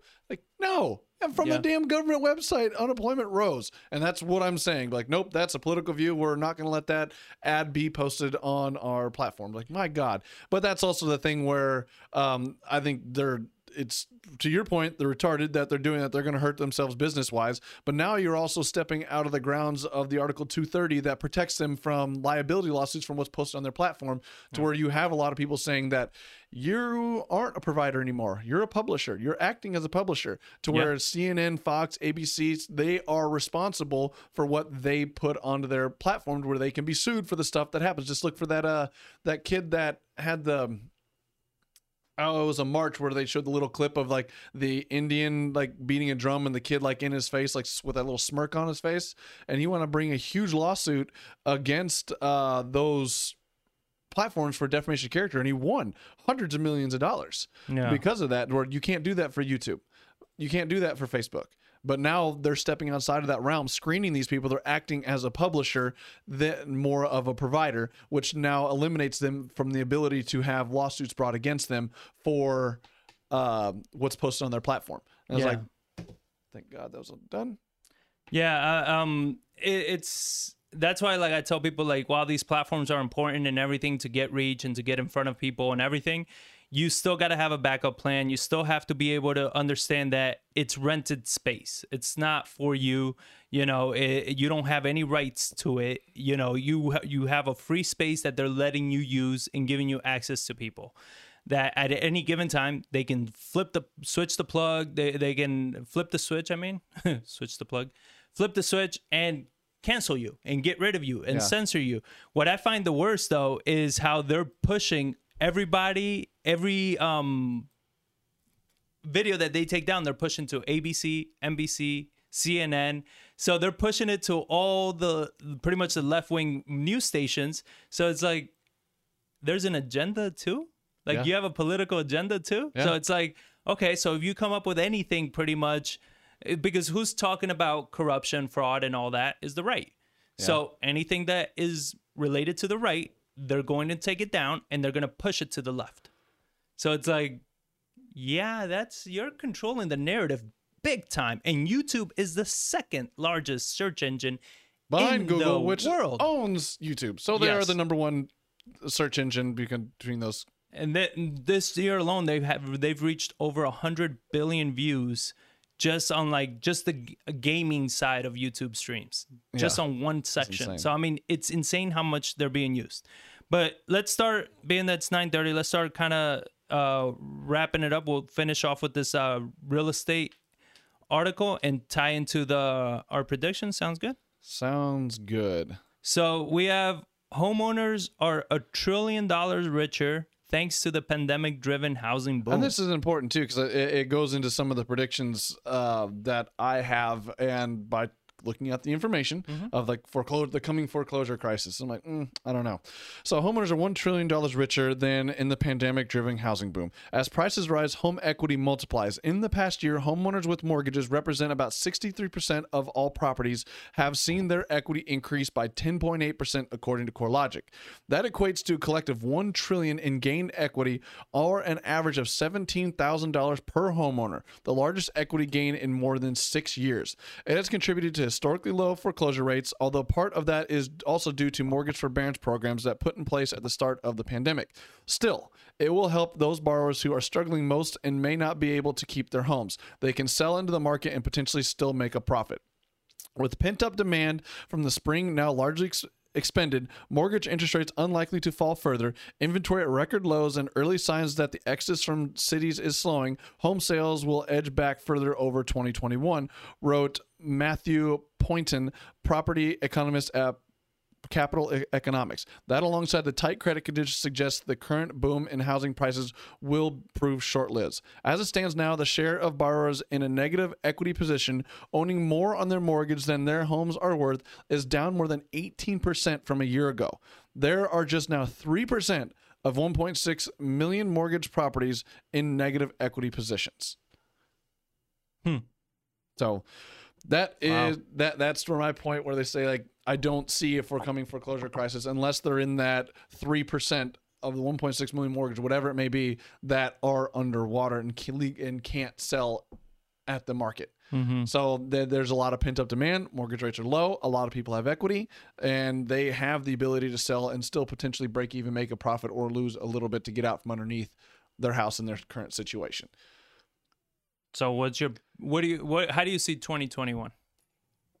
Got to make. I, I wrote down notes Ooh. at three o'clock in the morning when I couldn't sleep. So, on the mortgage, uh, I, I agree that you're going to have a moderating real estate market. I think interest rates are going to rise some in the mortgage industry. Uh, in 2021, I don't think they're going to rise drastically, but I could see everyone saying, "Oh, they're going to stay low and they're not going to go up." I think they are going to start to go up, just because if, and a lot of it hinges on, I think, what happens in um, January with those elections on which way the government kind of goes because one side prints a lot and that money needs to be absorbed from somewhere and somebody needs to provide it to take on that risk so you're going to they're going to start wanting premiums for the additional risk for the level of debt that's being pumped out to be able to absorb that kind of money. So I think uh, real estate prices are going to moderate. I don't think we're going to continue to see this 10% year over year gains, but I think we'll start to drop back down to where we were previously to where um, back to your like four or five percent gains year over year. Okay. And interest rates rising, you feel that that's going to rise regardless of what the Fed was saying, that they're not going to rise their interest rates, but you believe home interest rates will rise. Yes. So they're going to do that to stop the increased prices of homes. No. And I don't think they're gonna they're gonna force it. I think the market's gonna force it. The market's going to force the rise of interest rates. Yes. How is that going to happen?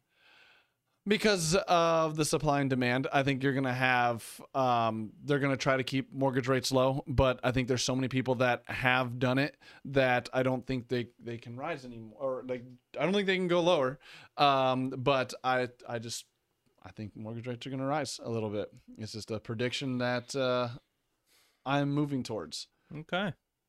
Well, in my opinion, real estate next year is 100% uh, going to be based on what happens as far as these COVID vaccines, as far as the news, you know, keep politicizing COVID and everything. If, I mean, I don't see why they're going to overturn anything, but I do see that Biden is most likely going to just be president, and that's just what's going to be.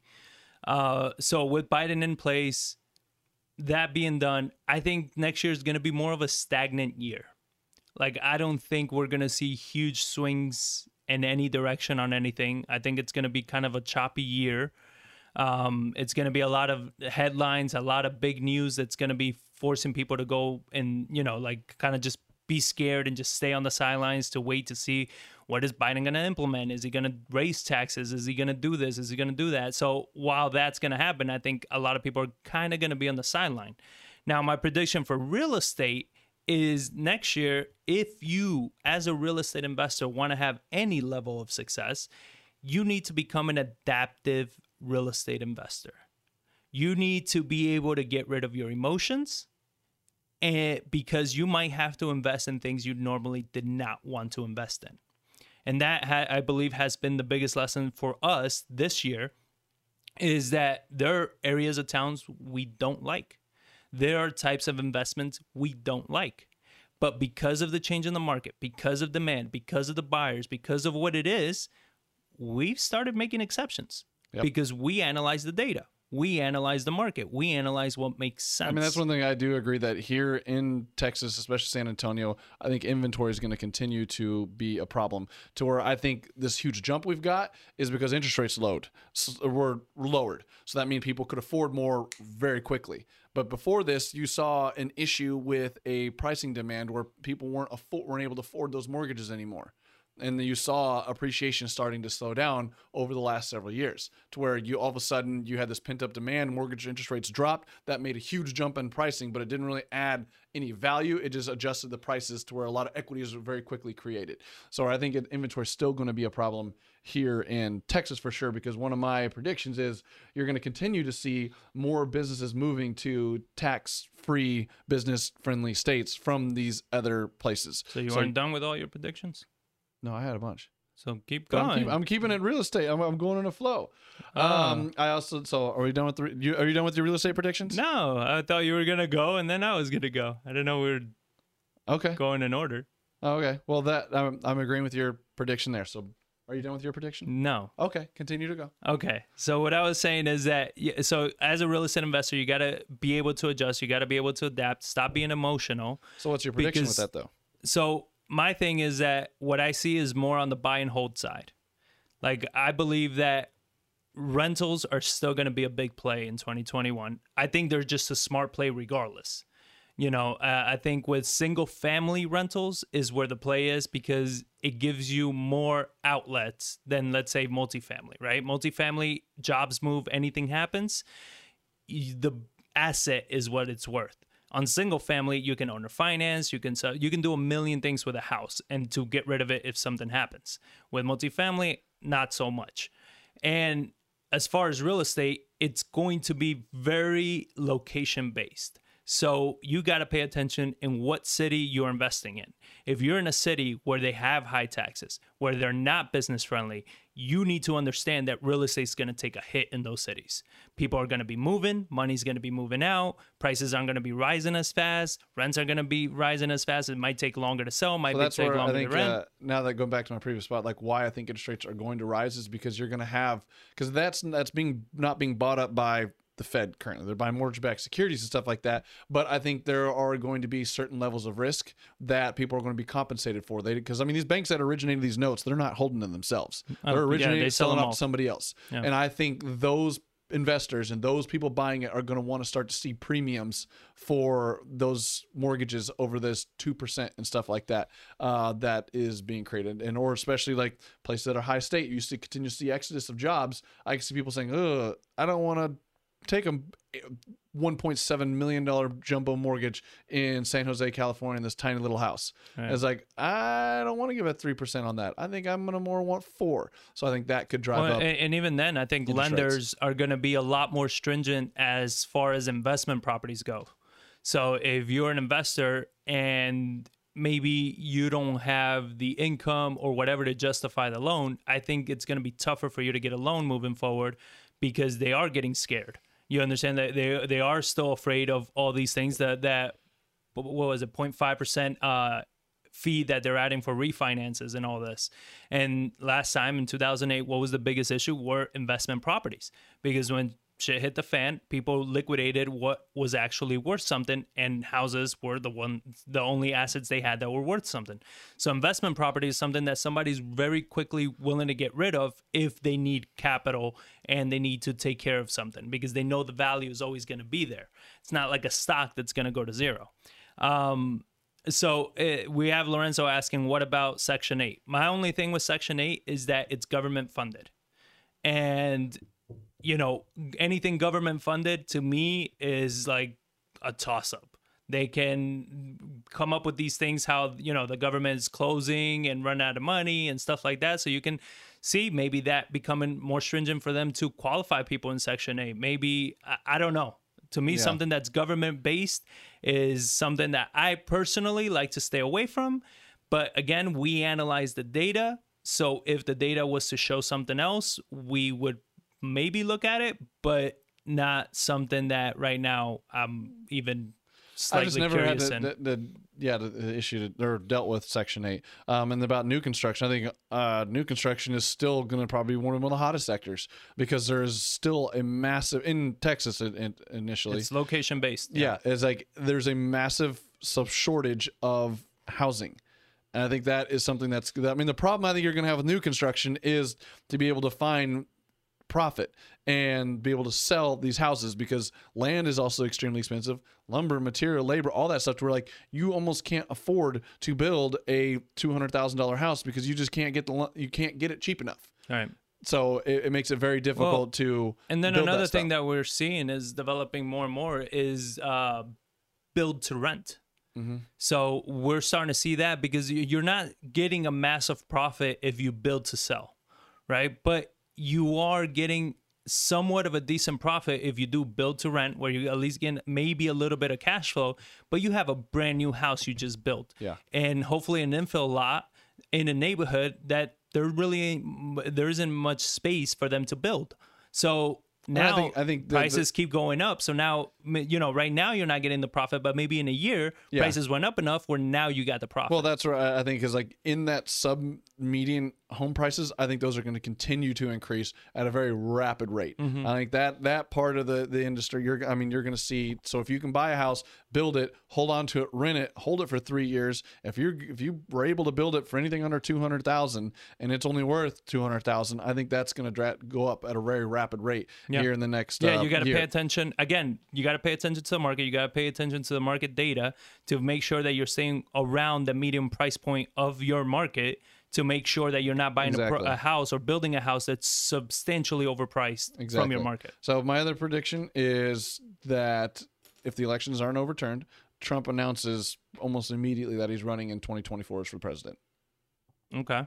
Yeah, I think that's almost So- a guarantee. So that that's my. I think he will. He's not going to go away. He's not going to take that loss. He feels like that the, the the elections were stolen from him. He's got a very vibrant brace underneath, and that agrees with that his his statement and follows him religiously. To where it's like somebody like that gets punched in the mouth, they're not gonna at, at all costs. He will go back and try to win again in Well, 2024. I, I truly do feel that he feels that he was robbed, that he is trying to, eh, and regardless of what your political views, I do feel like he came in believing that what he was doing was right for America. Yep. And he feels strongly that what the other side is doing isn't right for America and that the election was stolen. And if that's the case, somebody like Trump, with the ego that he has, he can't take that line down. Nope.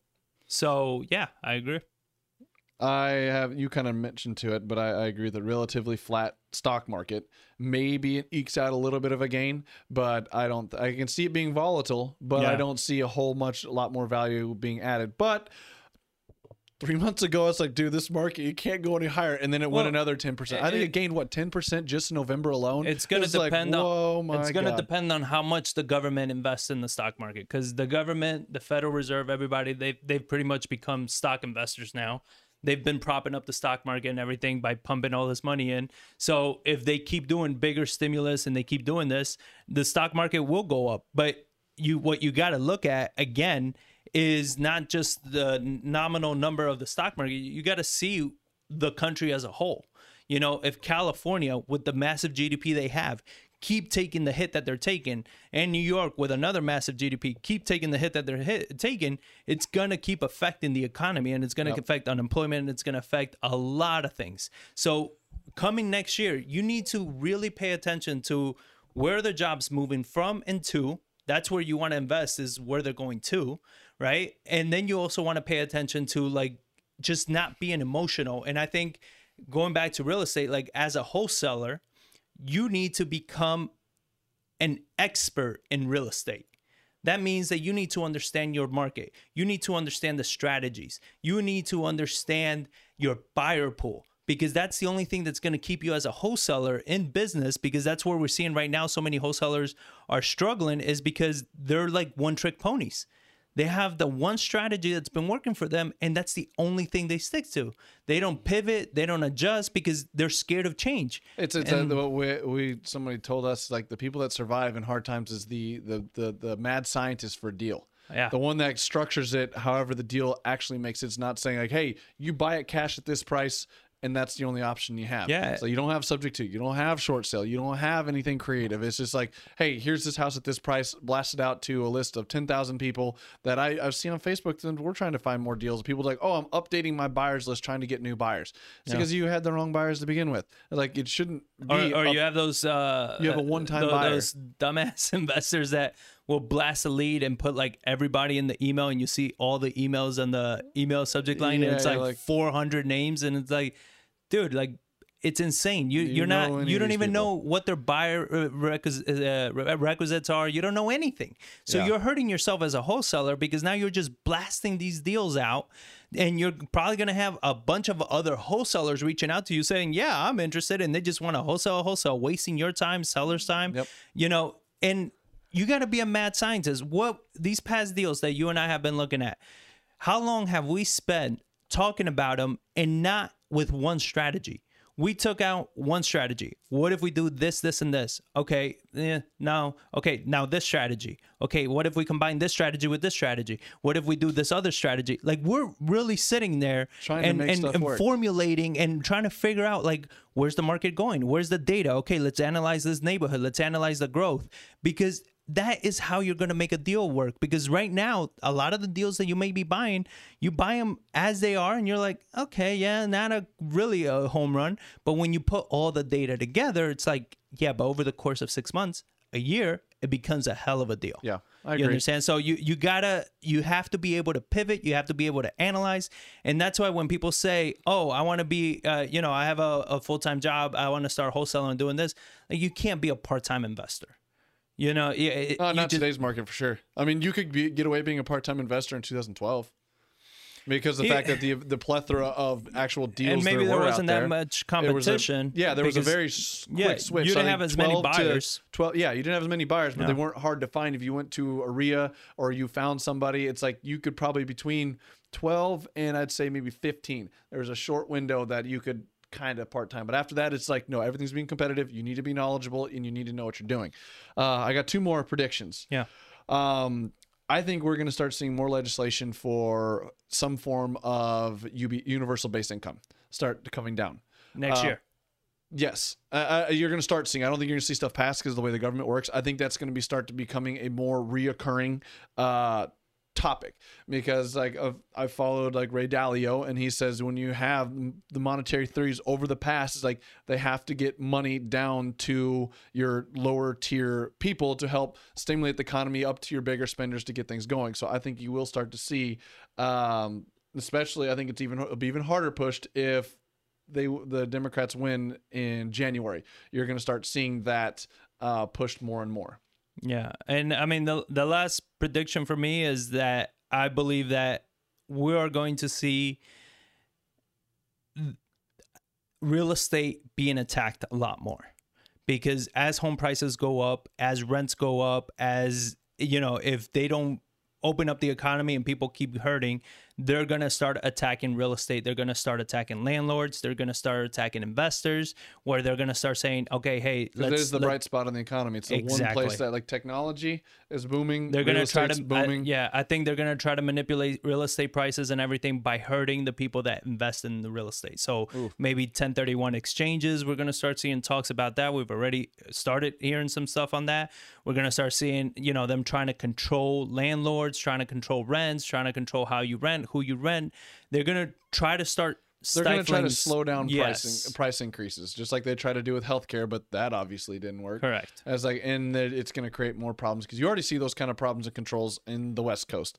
My last one is, um, I'm curious what your thoughts are when the mask mandate is going to end in Texas. in texas In Texas, I'm thinking April. April. No, I don't know. I don't think so. I think uh honestly it just it depends so much on like it, it depends on the media. It depends how how many people actually uh, uh, jump on the vaccine, right? One, and regardless of the vaccine works or not because I think it's all media controlled. So, I think it's going to depend on what the media decides to do with all this.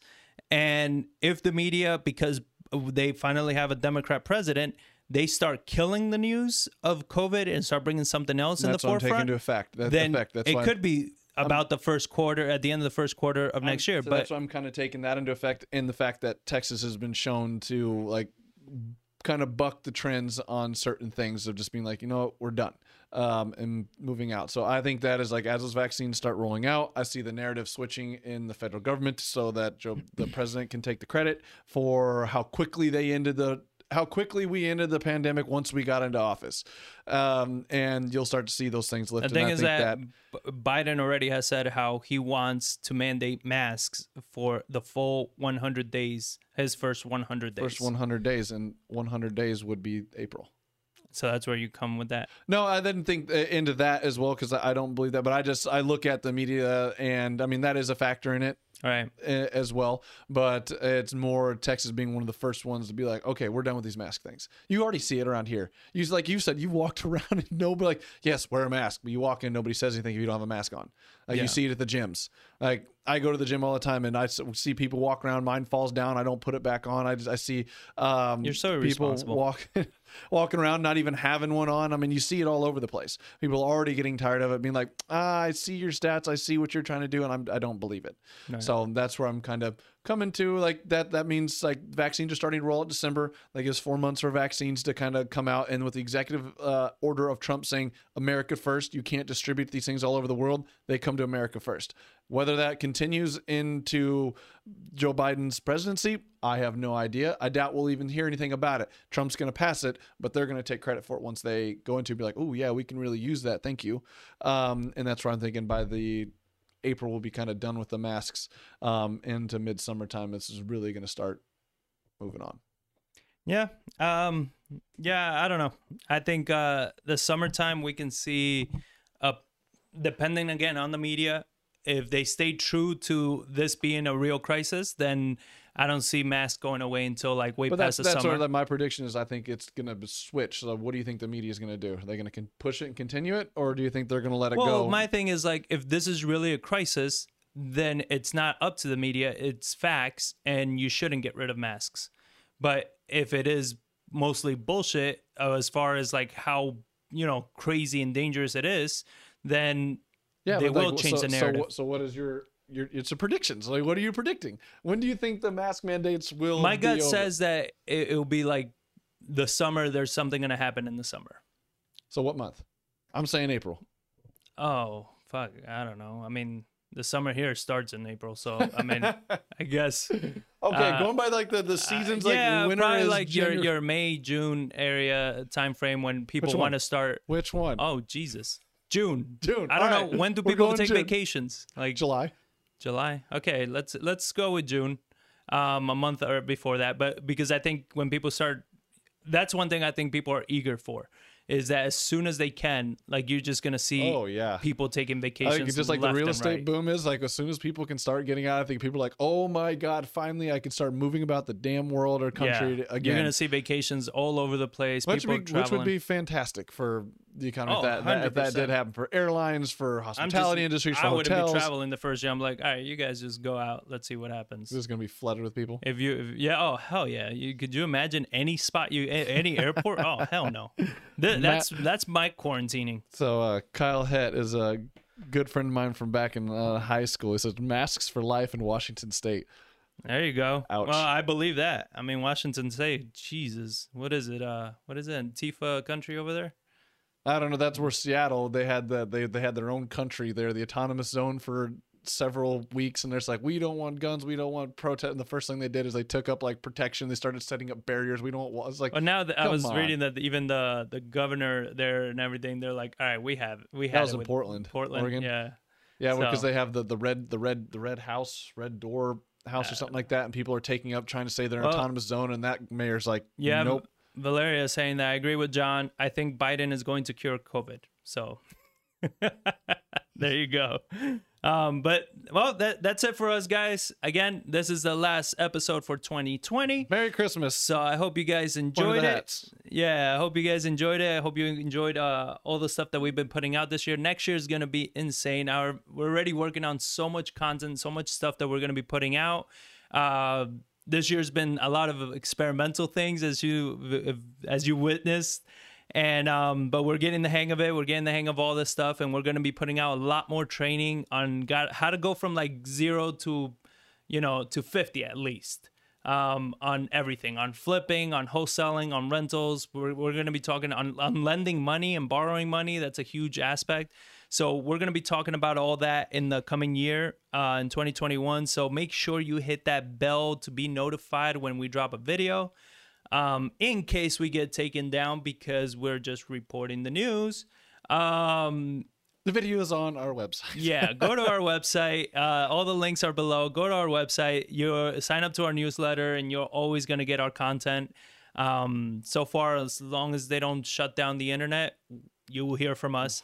And as you've seen and you continue to see, we are always paying attention to the market, analyzing, trying to be trying not to be emotional about anything, trying to just look at things from a calm point of view. So if you want to know how to take care of 2021, watching this channel is how you're going to do it. It's the number one way. It's the only way. So like like the video, subscribe, yes. share the video so everybody knows this is the best place to get all the real news and real facts about the world.